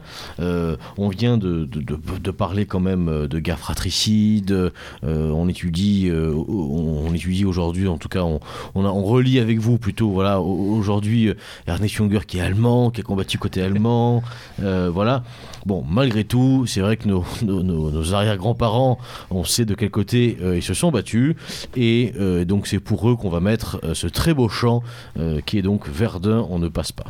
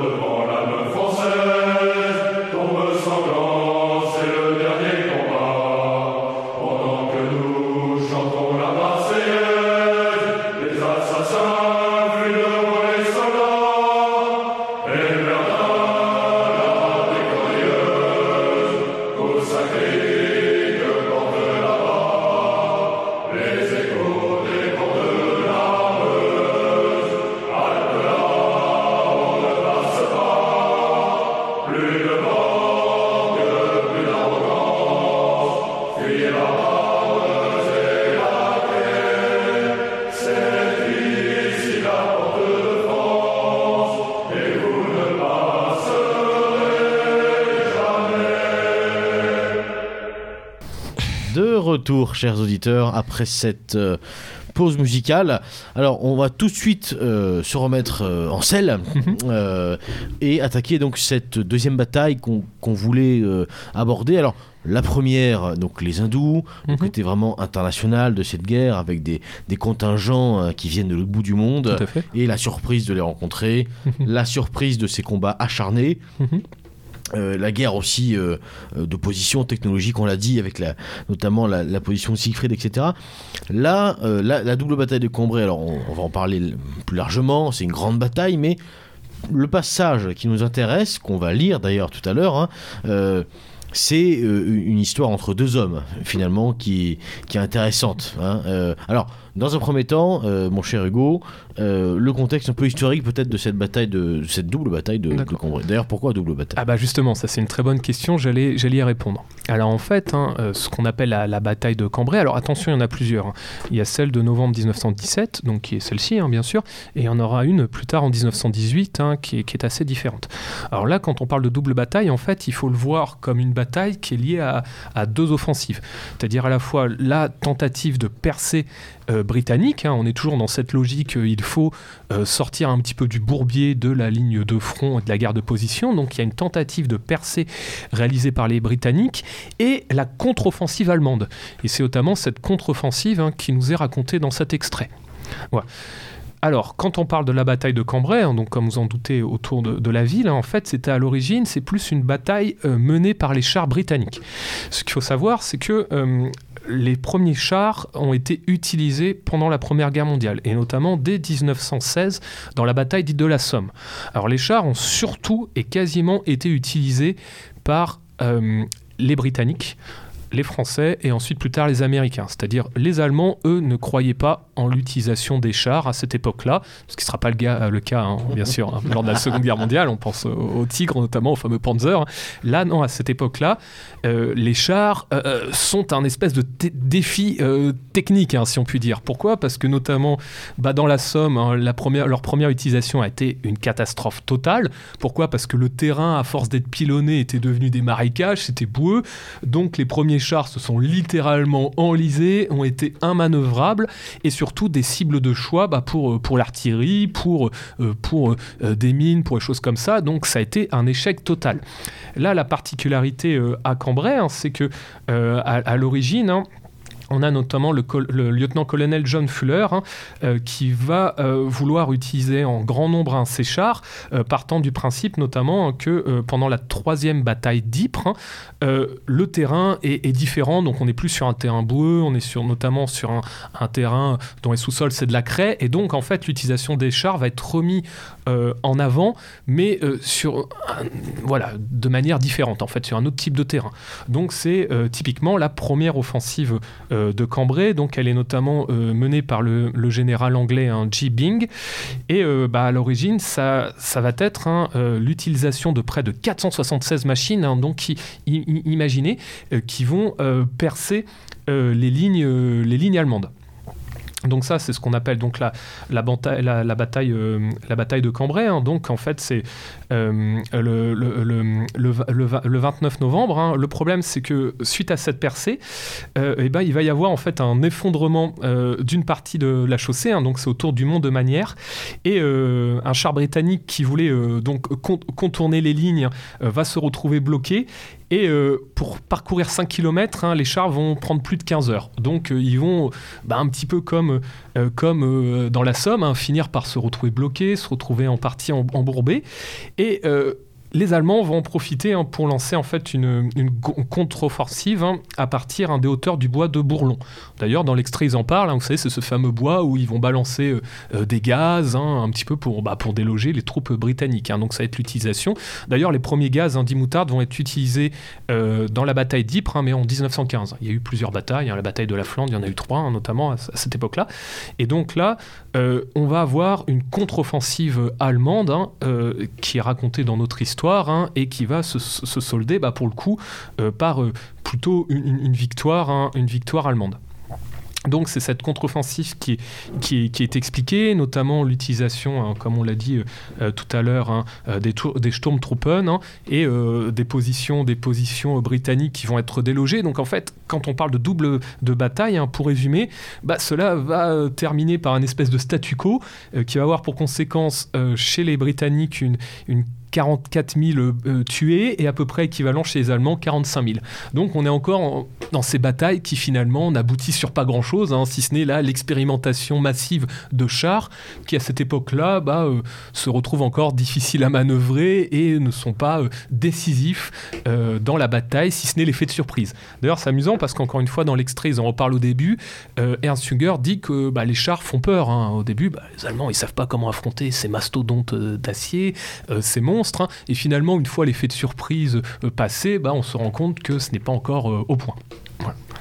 Il y a même un passage avec un, dans, dans le, le fameux extrait avec un avion Mhm. où euh, il prend le, le pouls et le, le tournant de la guerre justement il, a un- il y a un avion qui, est- qui finit d'exécuter finalement des anglais en passant au- autour d'eux et il voit cette euh, technique euh, le bras armé finalement euh, de la mort et il se il sent le- le- la violence euh, beaucoup plus forte Mhm. euh, de la guerre et ce tournant beaucoup plus violent qu'on retrouvera dans la, deuxi- dans la deuxième guerre mondiale qui tranche avec euh, bah, pour le coup le prestige et ce que tu évoquais Beluga le, le presque le côté un peu chevaleresque, chevaleresque excusez-moi du combat à la baïonnette et du combat au corps à corps là on voit qu'il prend la mesure du, de la distance qui, qui, le- qui le- qui va le séparer encore plus de son ennemi par l'utilisation de la technique to- totalement. Surtout là, en fait, les chars ont réussi une percée quand même de 9 à 12 km dans, euh, donc dans la ligne Siegfried. Mais ensuite, hein, euh, très vite, hein, ils vont encore une fois s'embourber dans les fondrières. hein, et ensuite, l'artillerie allemande va les, détruire. et euh, la bataille va continuer autour notamment de la crête de Bourlon et autour de, cette fameuse forêt dont euh, l'extrait nous narre euh, bah, cet épisode euh, héroïque, si on peut dire. Alors, euh, justement, l'é- l'épisode qui nous, qui nous, qui nous Mhm. intéresse, euh, je crois qu'Hugo, tu avais prévu eh bien, de, de, de, de, euh, de faire profiter les, les auditeurs de ta douce voix pour leur lire donc un passage. Donc, je, je le rappelle, hein, pour ceux qui souhaiteraient le lire chez eux en même temps, donc aux éditions Livre de poche hein, de, d'Orage d'Acier, on est à la page euh, 277, sinon c'est le, le chapitre donc Double bataille de Cambrai. Euh, voilà. Après un bref combat, des voix excitées s'élevèrent de l'autre côté, et avant de bien comprendre ce qui se passait, nous vîmes les premiers Anglais venir vers nous, les bras en l'air. L'un après l'autre, ils sortirent de derrière la traverse et euh, débouclèrent leurs armes. Nos fusils et nos pistolets étaient braqués menaçant sur eux. C'étaient tous de jeunes gars, robustes en uniforme neuf. Je les fis passer devant moi en leur criant l'ordre Hand down et chargeai un groupe de les emmener. La plupart montraient par leur sourire confiant qu'ils ne s'attendaient pas à des atrocités de notre part. D'autres essayaient de se concilier nos bonnes grâces en nous tendant des paquets de cigarettes et des tablettes de chocolat. Je vis avec la joie croissante d'un émeraude que nous avions pris une prise considérable. Le cortège n'en finissait pas. Nous avions déjà dénombré, dénombré 150 hommes et ils s'en montraient toujours de nouveau, les bras levés. J'arrêtai un officier et l'interrogeai sur la suite du tracé de la position et sur les effectifs qui les tenaient. Il me conduisit au chef de compagnie, un capitaine blessé, qui se trouvait dans un abri voisin. J'y fis la connaissance d'un jeune homme de quelques 26 ans, au trait fin, qui s'appuyait au châssis de galerie, le mollet traversé d'une balle. Quand je me présentai, il porta à sa casquette sa main où brillait une chaînette d'or, me donna son nom et me tendit un pistolet. Ses premières paroles me montrèrent que j'avais affaire à un homme. We were surrender around. Il se sentait obligé d'expliquer à son adversaire pourquoi sa compagnie était si vite rendue. Nous nous euh, entretenir en français de choses et d'autres. Il me raconta que plusieurs blessés allemands que ces hommes avaient pensés et ravitaillés étaient étendus dans un abri voisin. Quand je lui demandai quelles étaient la force des défenseurs de la position Siegfried, plus loin derrière, il refusa de me renseigner. Lorsque j'eus promis de le faire ramener à l'arrière ainsi que les autres blessés, nous nous serrâmes la main et nous séparâmes. Voilà, donc extrait euh, très riche euh, qu'on- va s'attacher à peut-être à, à essayer de, de- de comprendre un, un peu mieux. Alors là, on est donc euh, toujours dans cette double bataille Mhm. de Cambrai et donc c'est un moment visiblement où Ernest Junger nous- raconte la prise d'une position anglaise. Oui, c'est ça, exactement. Alors, c'est d'après, ils sont à peine 80 et ils arrivent à faire, hein, comme on dit, plus de 110 prisonniers. Donc, euh, c'est une victoire totale, hein, euh, sachant que, euh, en plus, hein, euh, les Sturmtruppen, ou comme ça les troupes de choc, hein, recevaient une prime hein, pour le nombre de euh, prisonniers euh, ramenés ou le nombre euh, de, de personnes hein, tuées. Donc là, c'est c'est littéralement une victoire. C'est une, Oui, donc, une scène. Quand Junger dit Je vis avec la joie croissante d'un émeraude que nous avions fait une prise considérable. Bah, c'est exactement Hein, ça. euh, on est presque dans dans, le chasseur. hein. Dans un mauvais dessin animé, on lui ferait défiler des dollars euh, sur les yeux, quoi. Ouais, c'est ça, en- voyant les. C'est un petit peu, c'est l'idée, quoi. Exactement. Il y a le côté, ouais, c'est ça, un petit peu chasse. C'est quand il dit la prise, hein, c'est que euh, tous ces jeunes hommes robustes, donc ces signes qui sont en bonne santé, que ce sont des bons soldats, bah malgré tout se sont rendus parce que bah les Allemands les ont pris par surprise, ont été plus efficaces, de meilleurs combattants. Donc il y a, il y a vraiment ce mérite, hein, c'est-à-dire euh, là on est vraiment dans la prise de guerre, hein, c'est-à-dire dans la guerre noble, encore une fois. Mais voilà, pour, pour continuer sur cette idée de, de guerre noble, d'esprit Mhm. chevaleresque, euh, un passage euh, donc, de cet extrait qui est euh, très révélateur. La plupart montraient par leur sourire confiant qu'ils ne s'attendaient pas à des atrocités de notre part. Voilà. C'est, c'est quand même, euh, enfin, on est très loin de, du, du- du- du mauvais film où on voit les, les, les- les- hommes les bras levés se faire égorger. euh, Voilà, c'est ça. euh, Là, on- on- encore une fois, on a cette impression de voir deux euh, combattants, euh, ou en tout cas deux groupes euh, de combattants, mués, mus par les mêmes valeurs, simplement qui reconnaissent la victoire ou la défaite de l'un et de l'autre. C'est ça, exactement. C'est même dans la description, on a l'impression que ce- ces combattants pourraient être dans le camp de Junger. Ils sont traités exactement de la même manière, hein. c'est-à-dire ce sont des, des personnes valeureuses, hein, et le fait comme cela que- qu'elles se rendent vont être traitées presque avec les honneurs, hein, puisqu'ensuite hein, on voit qu'elles sont mises derrière les lignes, c'est-à-dire l'idée c'est de protéger ces prisonniers hein, pour plus qu'ils soient exposés aux tirs d'artillerie ou aux dangers du front. Donc euh, il y, a, il y a- cet aspect où effectivement ils sont, identifiés comme des égaux.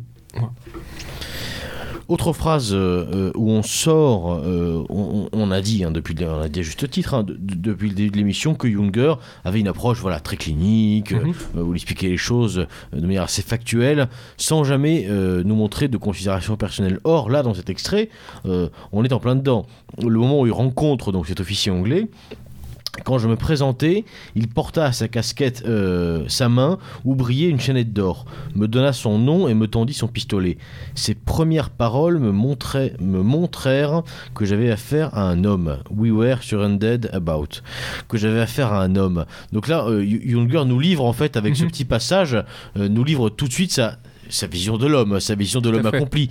On parlait tout à l'heure de l'hindou qui se met à pleurnicher euh, quand, ça. quand il est fait prisonnier. Là, Junger, il attend, euh, bon, euh, Serge, Serge j'ai gagné. Enfin, le premier réflexe de l'anglais, c'est- en gros de dire euh, oui, bon, bah, On s'est rendu, on ouais, c'est ça. choix, bon, Voilà. on s'est rendu, t'as gagné pour cette fois. C'est ça. Hein, c'est comme ça qu'on qu'on l'entend, c'est la, la- la phrase de l'anglais. Et plutôt que de, de, de- de- de provoquer chez Junger un sentiment, voilà, un peu, un peu un tropisme facile, un peu bestial, Mhm. j'ai gagné, etc., un an. Il se dit, j'ai affaire à un homme.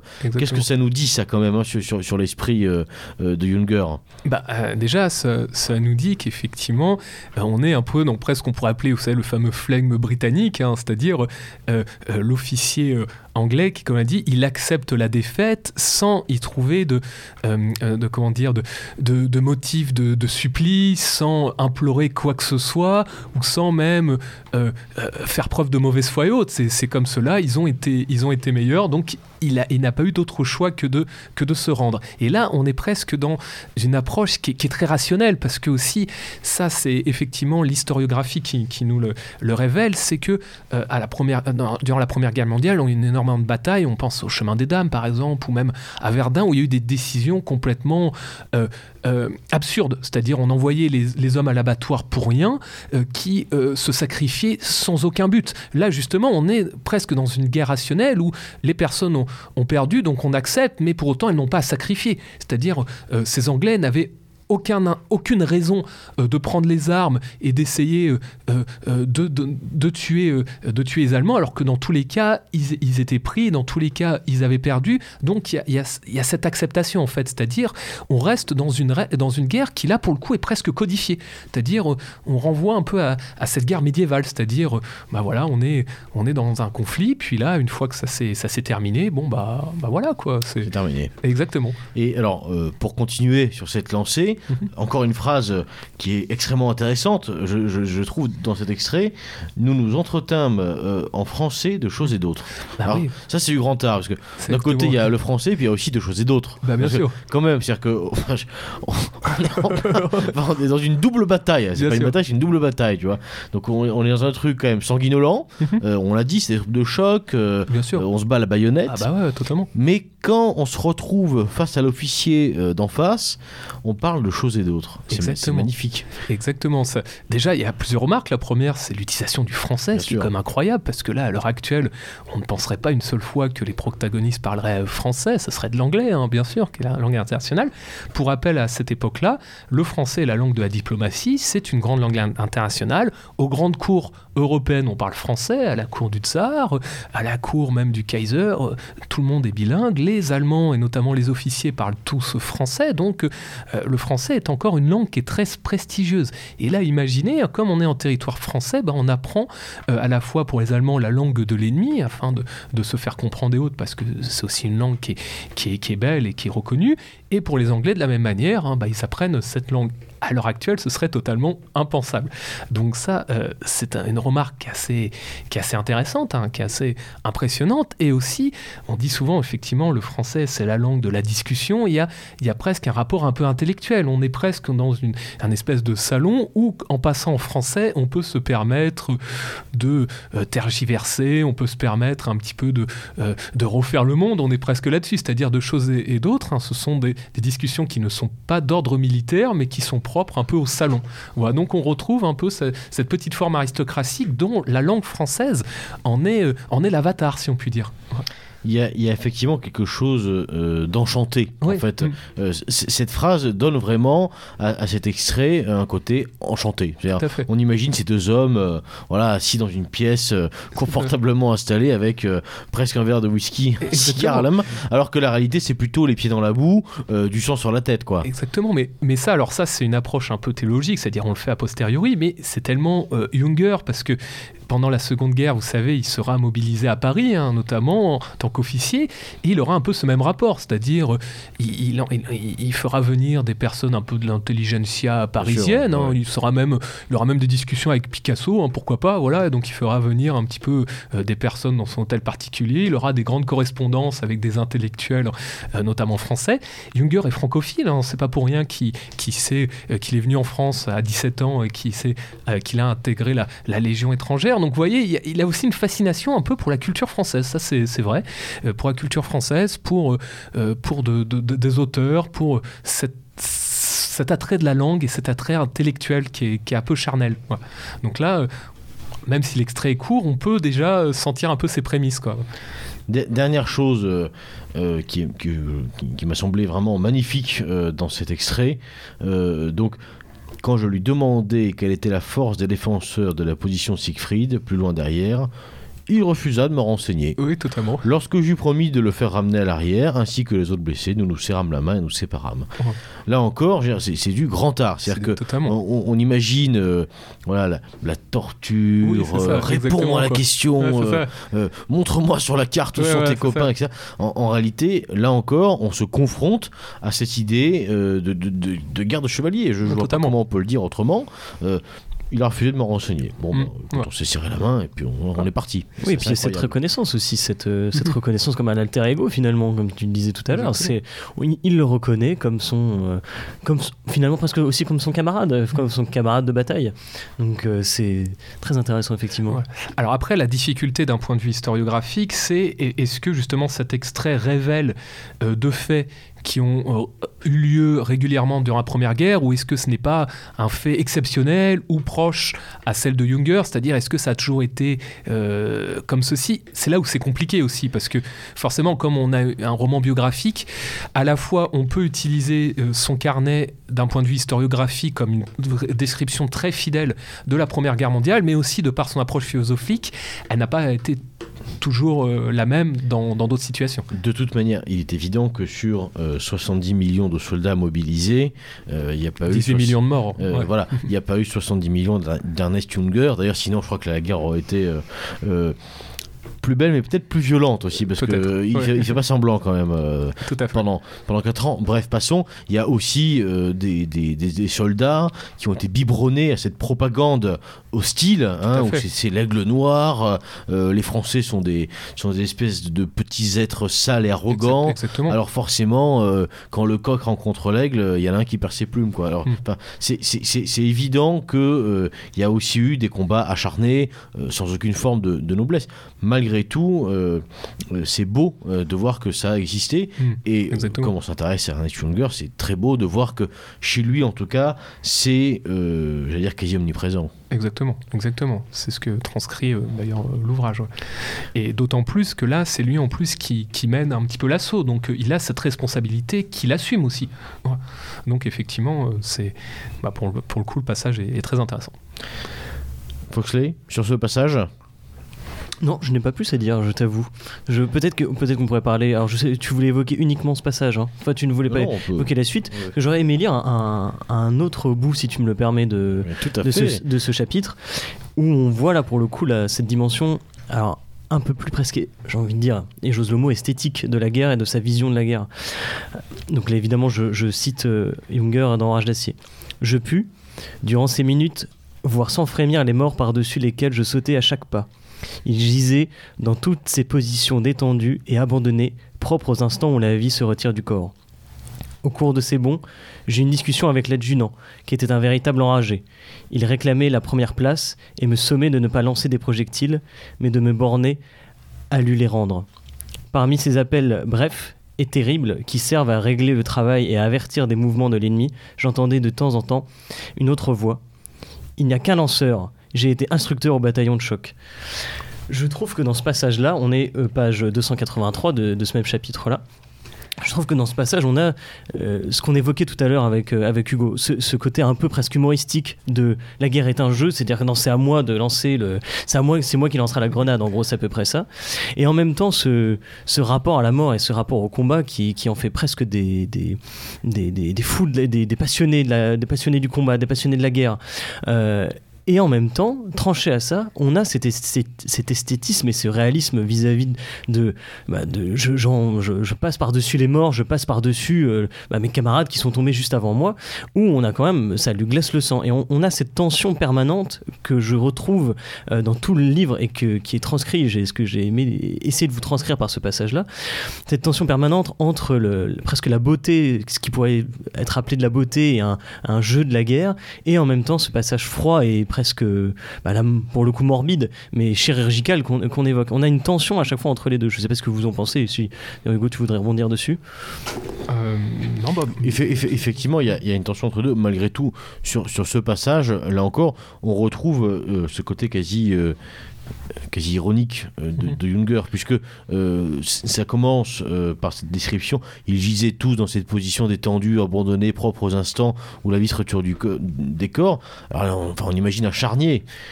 et puis Younger a dit oui, au, au cours de ces bons, j'ai eu une discussion avec l'adjudant. Et c'est vraiment ce, ce temps-là euh, qu'on qu'on imagine prendre. Et c'est ça qui est frappant, c'est cette dualité, ce grand détachement. Euh, ça laisse penser quand même que fort probablement euh, cet homme, enfin ce garçon, à l'époque, rappelons-le, euh, on, on est en 1917, euh, Ernest Junger a 22 ans. Ouais, il a 22 ans. 22 ans.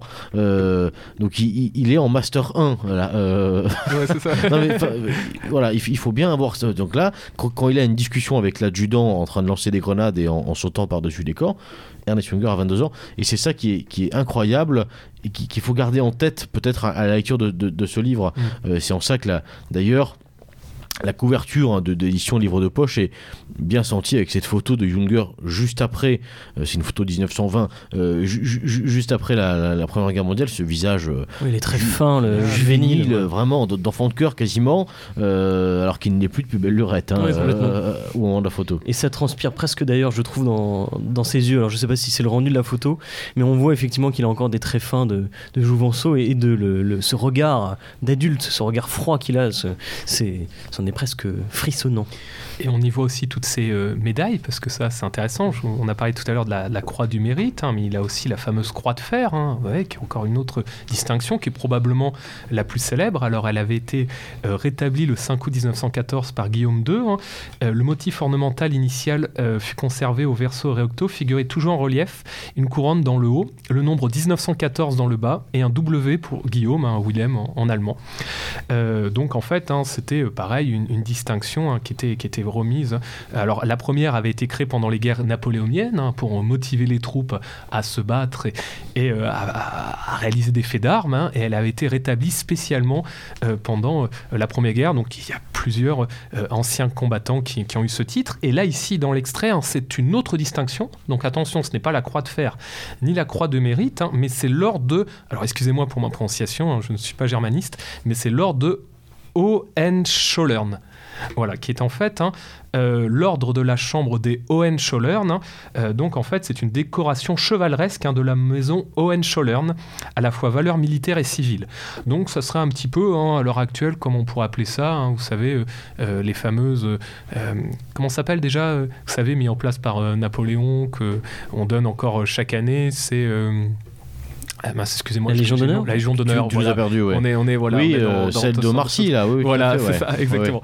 Et donc, en fait, c'est intéressant je- parce que cette décoration, encore une fois, a une vocation chevaleresque. Donc, vous voyez, on a toujours cette tradition euh, chevaleresque où, de par les armes, on, on grimpe d'un statut social hein, grâce à, à ces faits. Voilà. Et donc là, euh, le passage, hein, l'extrait, donc se termine hein, par euh, ces soldats qui sont récompensés et dont bah, le, le lieutenant Junger, grâce à, à ce fait d'armes. Voilà. Donc, il reçoit ce- cet ordre, donc l'ordre de Hohenzollern.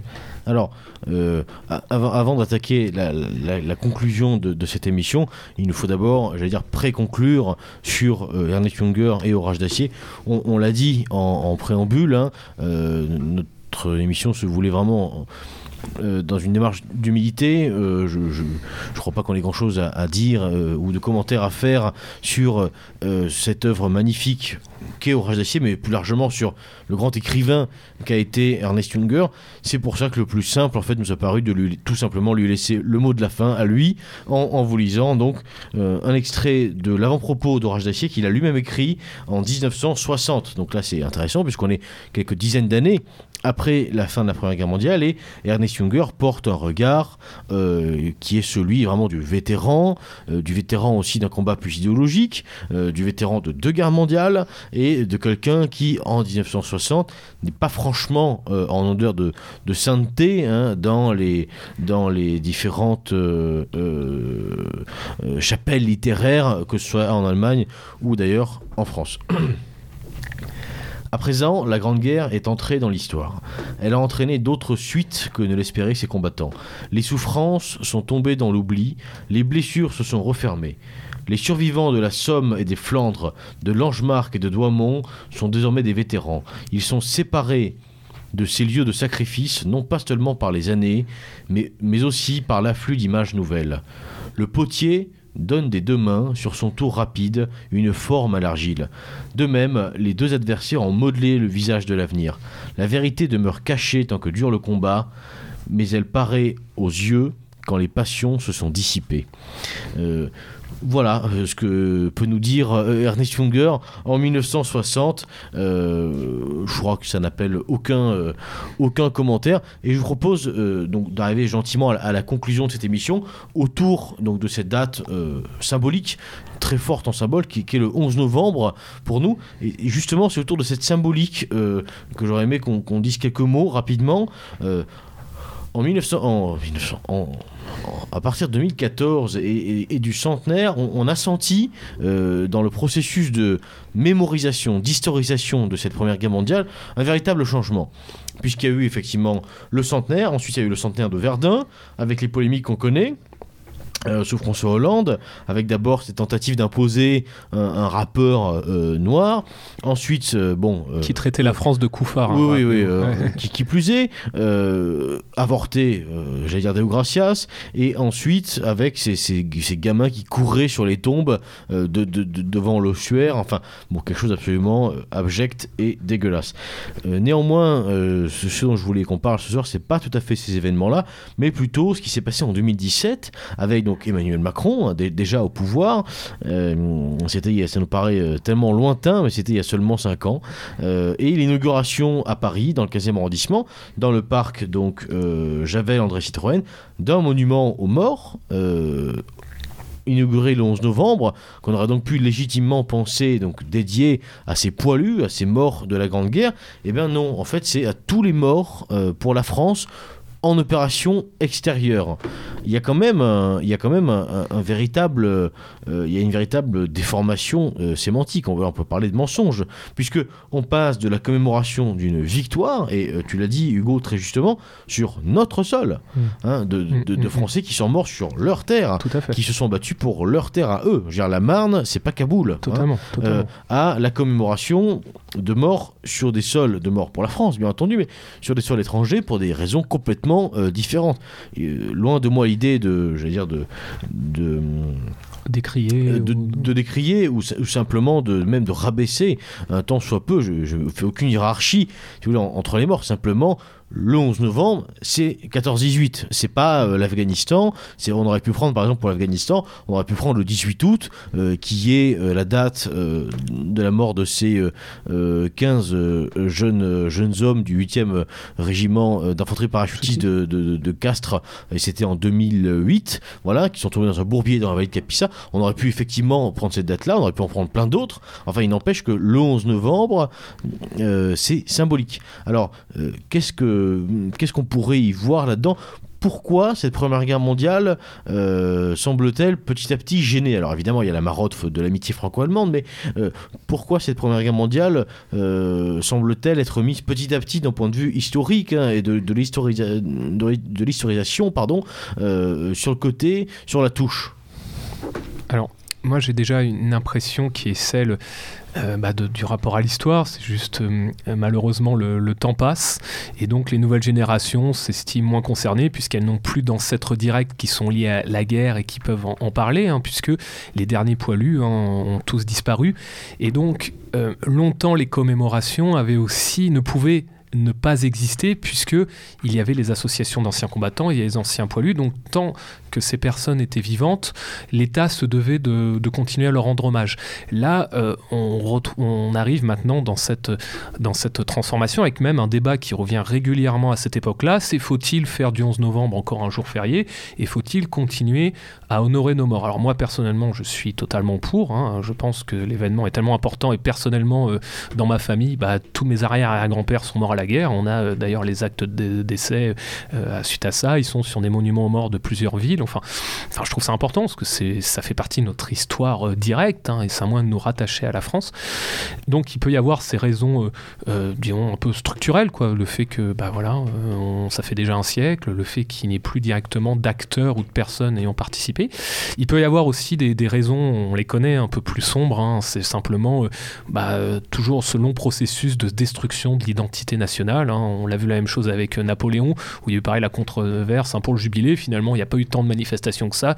Il y a même des personnes qui voulaient, vous savez, hein, euh, s'en débarrasser. J'ai pas envie de- d'entrer dans, dans les mots parce que j'aime pas ça, mais voilà, là on, peut être un peu dans cette logique-là aussi, c'est-à-dire hein, euh, comme euh, bah voilà, en monument mort, bah, ce sont nos, ancêtres, c'est la France, ça fait partie de l'histoire de France, bah là on veut gommer un petit peu cette partie de l'histoire au profit euh, d'une histoire plus européenne, d'une histoire même mondiale, hein, parce qu'on a vu dans les commémorations, il y a même des pays qui, qui n'y ont pas participé autres qui sont invités, donc il, peut, il peut y avoir malheureusement ces, deux explications hein, déjà.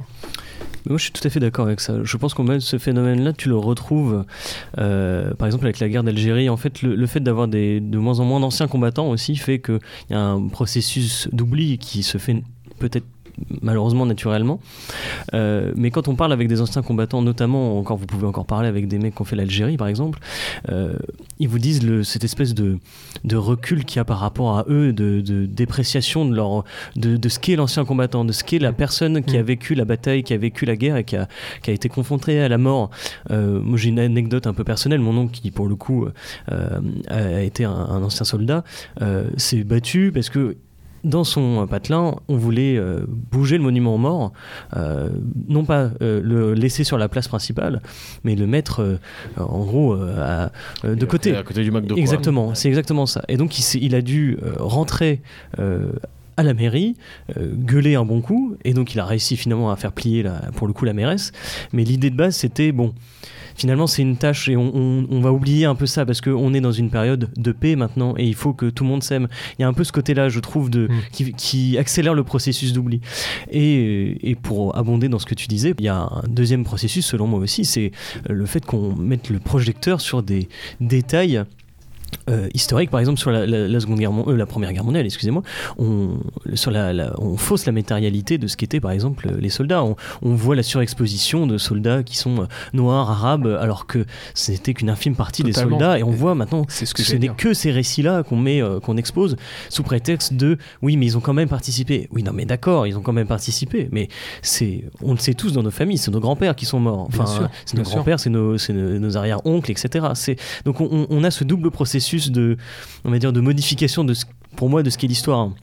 Totalement, et, et ça c'est vrai. Alors on n'a peut-être pas forcément le temps et euh, je n'ai pas forcément euh, travaillé le sujet suffisamment pour, euh, en, pour en parler longuement, mais effectivement, la manière dont les, les personnes issues des colonies, les fameux tirailleurs sénégalais et autres, sont représentés maintenant quasiment comme les grands martyrs de la, Première Guerre mondiale est historiquement totalement faux, parce que la majorité des morts, notamment en France, étaient issus de la métropole. On l'a vu même en, en, comparant les chiffres, par exemple, pour l'Inde. Alors oui, c'est 68 000 morts, c'est terrible, mais qu'est-ce comparé aux, millions de, morts européens? C'est infime. Et c'est pareil pour, l'Afrique. Quand on dit que euh, la guerre a été gagnée grâce aux colonies, c'est totalement faux. C'est d'une part, historiquement, c'est une bêtise absolue. Et d'autre part, les combattants issus des colonies, par rapport aux combattants mobilisés de métropole, représentent une infime euh, proportion. Donc effectivement, euh, là maintenant, il y a une dimension, bah forcément, l'histoire est politique. Hein. On l'a vu il n'y a pas longtemps avec les commémorations de 61. Là aussi, pareil, hein. on pourrait voir les interviews de, de Bernard Bernard Lurgan qui, euh, voilà, qui, irait dans notre sens, mais euh, on essaie de recréer l'histoire pour euh, en refaire un roman plus national, plus diversifié, et donc forcément ça gêne les monuments aux morts avec, avec tous ces noms. C'est comme, voilà, juste pour terminer, j'ai vu un, petit article où, vous savez, des personnes disaient oui, mais quand vous regardez, il y, a, y a plus de Mohamed qui sont morts que de Martin. Alors, on, peut dire ce qu'on veut avec ça, c'est juste que Mohamed, c'est le prénom porté par tout le monde. C'est-à-dire, dès que les familles musulmanes, euh, ils ont un enfant qui porte le nom du prophète. Donc, euh, ok, il y a peut-être plus eu de Mohamed que de Martin, mais euh, combien, de, combien de Pierre, combien de Jacques, combien de Jean, enfin, voilà. Donc, en fait, c'est ça qui est, terrible, en fait, c'est qu'il y a une vraie dimension politique qui vise hein, aussi dans nos mémoires à, faire une attaque et vouloir bah, diversifier le rang inclusif et faire surtout des personnes issues des colonies, les, grands martyrs, ce qui est historiquement, encore une fois, faux. Puis pour contrer ça, il suffit en fait finalement d'emmener ses enfants ou ses amis sur ce qu'est un monument mort avec, et de lire les noms. et on se rend bien compte que pour le coup, des Mohamed, là, il n'y en a pas beaucoup. Mm. Par contre, effectivement, des gens, euh, des Pierre, des Paul et des Jacques, là, c'est euh, pléthore. Donc mm. ça, ça procède aussi peut-être d'un oubli de ce qu'est le, guerrier en tant que tel. Là, on, mm. voit Ernst, Junger, il, il, sait ce qu'est un guerrier. Il a cette race commune qui, qui, qui transcende presque que j'ai envie de dire, euh, juste la, simple ethnie, il, se reconnaît dans ça. Euh, aujourd'hui, on, célèbre Belmondo aux Invalides. Ça montre, à mon avis, bien le, problème qu'il y a sur qu'est-ce que le soldat et qu'est-ce que on met au même rang des, des, des, gars qui sont, euh, qui sont allés au front et des, des, commandos, là, les, les, mecs du commando qui ont, qui ont, été célébrés, qui ont été célébrés, en tout cas, dont la mort a été euh, euh, faite célébrer aux invalides. Mais on fait exactement pareil avec Belmondo. Donc on, se rend bien compte de la, enfin, de l'absurdité de ce qu'est maintenant l'image du guerrier. Enfin, Belmondo, c'est pas un guerrier, quand bien même, le, quand bien même on, l'adore. Si on n'enlève rien, bien sûr. on l'adore, mais non, les invalides valide, ça a une conception euh, martiale. C'est comme ça. C'est, on peut pas enlever ça. Comme la Légion d'honneur. Hein. C'est pareil. La Légion hein, d'honneur, la Légion d'honneur, euh, voilà, qui a été euh, mis en place sous Napoléon justement pour, pour c'était une décoration militaire. Hein. C'était une rente. Là, c'est pareil quand on voit les titres. Enfin, les titres qui a a Younger et les distinctions, elles, elles, le sont, elles ont un sens. Il a participé à ces batailles, il a survécu, il a contribué à, à, certaines victoires. Enfin, il y, a un sens. Comme on dit, c'est comme les, grands euh, as reconnus, hein. donc ces grands, ces grands euh, euh, navigateurs, ces grands aviateurs qui ont réussi un nombre de victoires pour être un as. C'est incroyable ces histoires, quoi. Reconnus, avoir participé à cinq combats, les avoir gagnés, puis avoir été identifié tel quel et autre. Enfin, là, on, on perd tous ses sens en fait. Donc euh, c'est ça aussi qui est, qui est malheureux. Ça transpire d'ailleurs dans le politique, je ne sais plus qui disait ça, mais que euh, quand bien même on, pourrait critiquer euh, De Gaulle, il disait que malgré tout il avait le sens de ce qu'était la guerre et de ce qu'était être un guerrier. on pourra toujours critiquer aussi ces positions-là, je ne vais pas rentrer dans ce débat-là, mais malgré tout il y avait, on, a vu le changement de politique avec des gens qui avaient connu ce qu'était la guerre, la première ou la deuxième, et maintenant on a les politiques peut-être qu'on mérite, mais en tout cas les, il faut être humble vis-à-vis de ça. Nous n'avons pas fait la guerre non plus. Hmm. Et je pense qu'il faut être humble vis-à-vis de, de, bonhommes euh, comme nos grands-parents et a fortiori comme euh, Ernst Junger qui, pour le coup, là, c'est est trop trop chose encore. Voilà, chers auditeurs, quand l'esprit se souvient, la flamme se maintient. Ce, slogan, euh, malgré tout, aujourd'hui est plus fort que tout, plus fort que jamais, puisque à l'époque où effectivement cette guerre sacrificielle, cette guerre fratricide, tend à être oubliée, tend à être effacée, pire encore, tend à être déformé mmh. Euh, mmh. dans, dans, nos, dans nos souvenirs, dans notre histoire, et eh ben c'est à nous, euh, c'est à nos esprits de se souvenir, c'est à nous de maintenir cette flamme, c'est à nous de la transmettre euh, et, et, de, et, de, et, de, faire passer les bons messages aux, générations futures.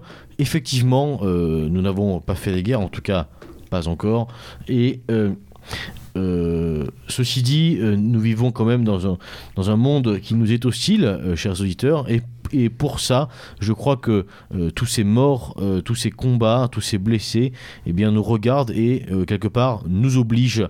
Et c'est un peu le sens de cette émission que nous faisons cette année encore pour le 11 novembre. Vous le savez, chers auditeurs, on n'est pas euh, sur ce navire, on n'est pas forcément les premiers, euh, euh, les, premiers supporters de, rendre des hommages à tout va, de vivre dans le passé, de célébrer en permanence un siècle qui aurait été meilleur qu'un autre, de vivre dans une nostalgie malsaine. C'est absolument pas le propos de ce soir au demeurant. Simplement, l'idée est de dire il y, a eu des redondances dans l'histoire et Junger en est un exemple parfait d'hommes accomplis, d'hommes, on pourrait dire, différents là vraiment, hein, euh, euh, de seigneurs de guerre simplement, de, de, seigneurs européens qui ont traversé euh, leur époque. Junger a fendu le XXe siècle, je veux dire, comme le couteau dans le beurre. Il, a il, a traversé ça avec une puissance, je veux dire, à la fois personnelle et littéraire assez incommensurable, en témoigne euh, euh, la, richesse du travail qu'il y a autour de son œuvre actuellement et, le fait que euh, même les gauchistes les plus éhontés en Allemagne n'ont jamais réussi à finalement à le sortir des radars parce qu'il y a quand même encore un principe de réalité. En, tout cas, cette œuvre, Orage d'acier, nous oblige, comme tant d'autres nous oblige aussi, nous oblige à quoi? À simplement à relever la tête, à continuer à se souvenir et à continuer à bâtir un monde euh, dans lequel eh bien, toutes ces guerres n'auront pas été vaines et euh, euh, auront conservé un sens et un sens de l'honneur. Hugo, merci beaucoup. Merci à et puis voilà, chers auditeurs, donc aujourd'hui, j'allais dire plus que jamais, à l'abordage et pas de quartier.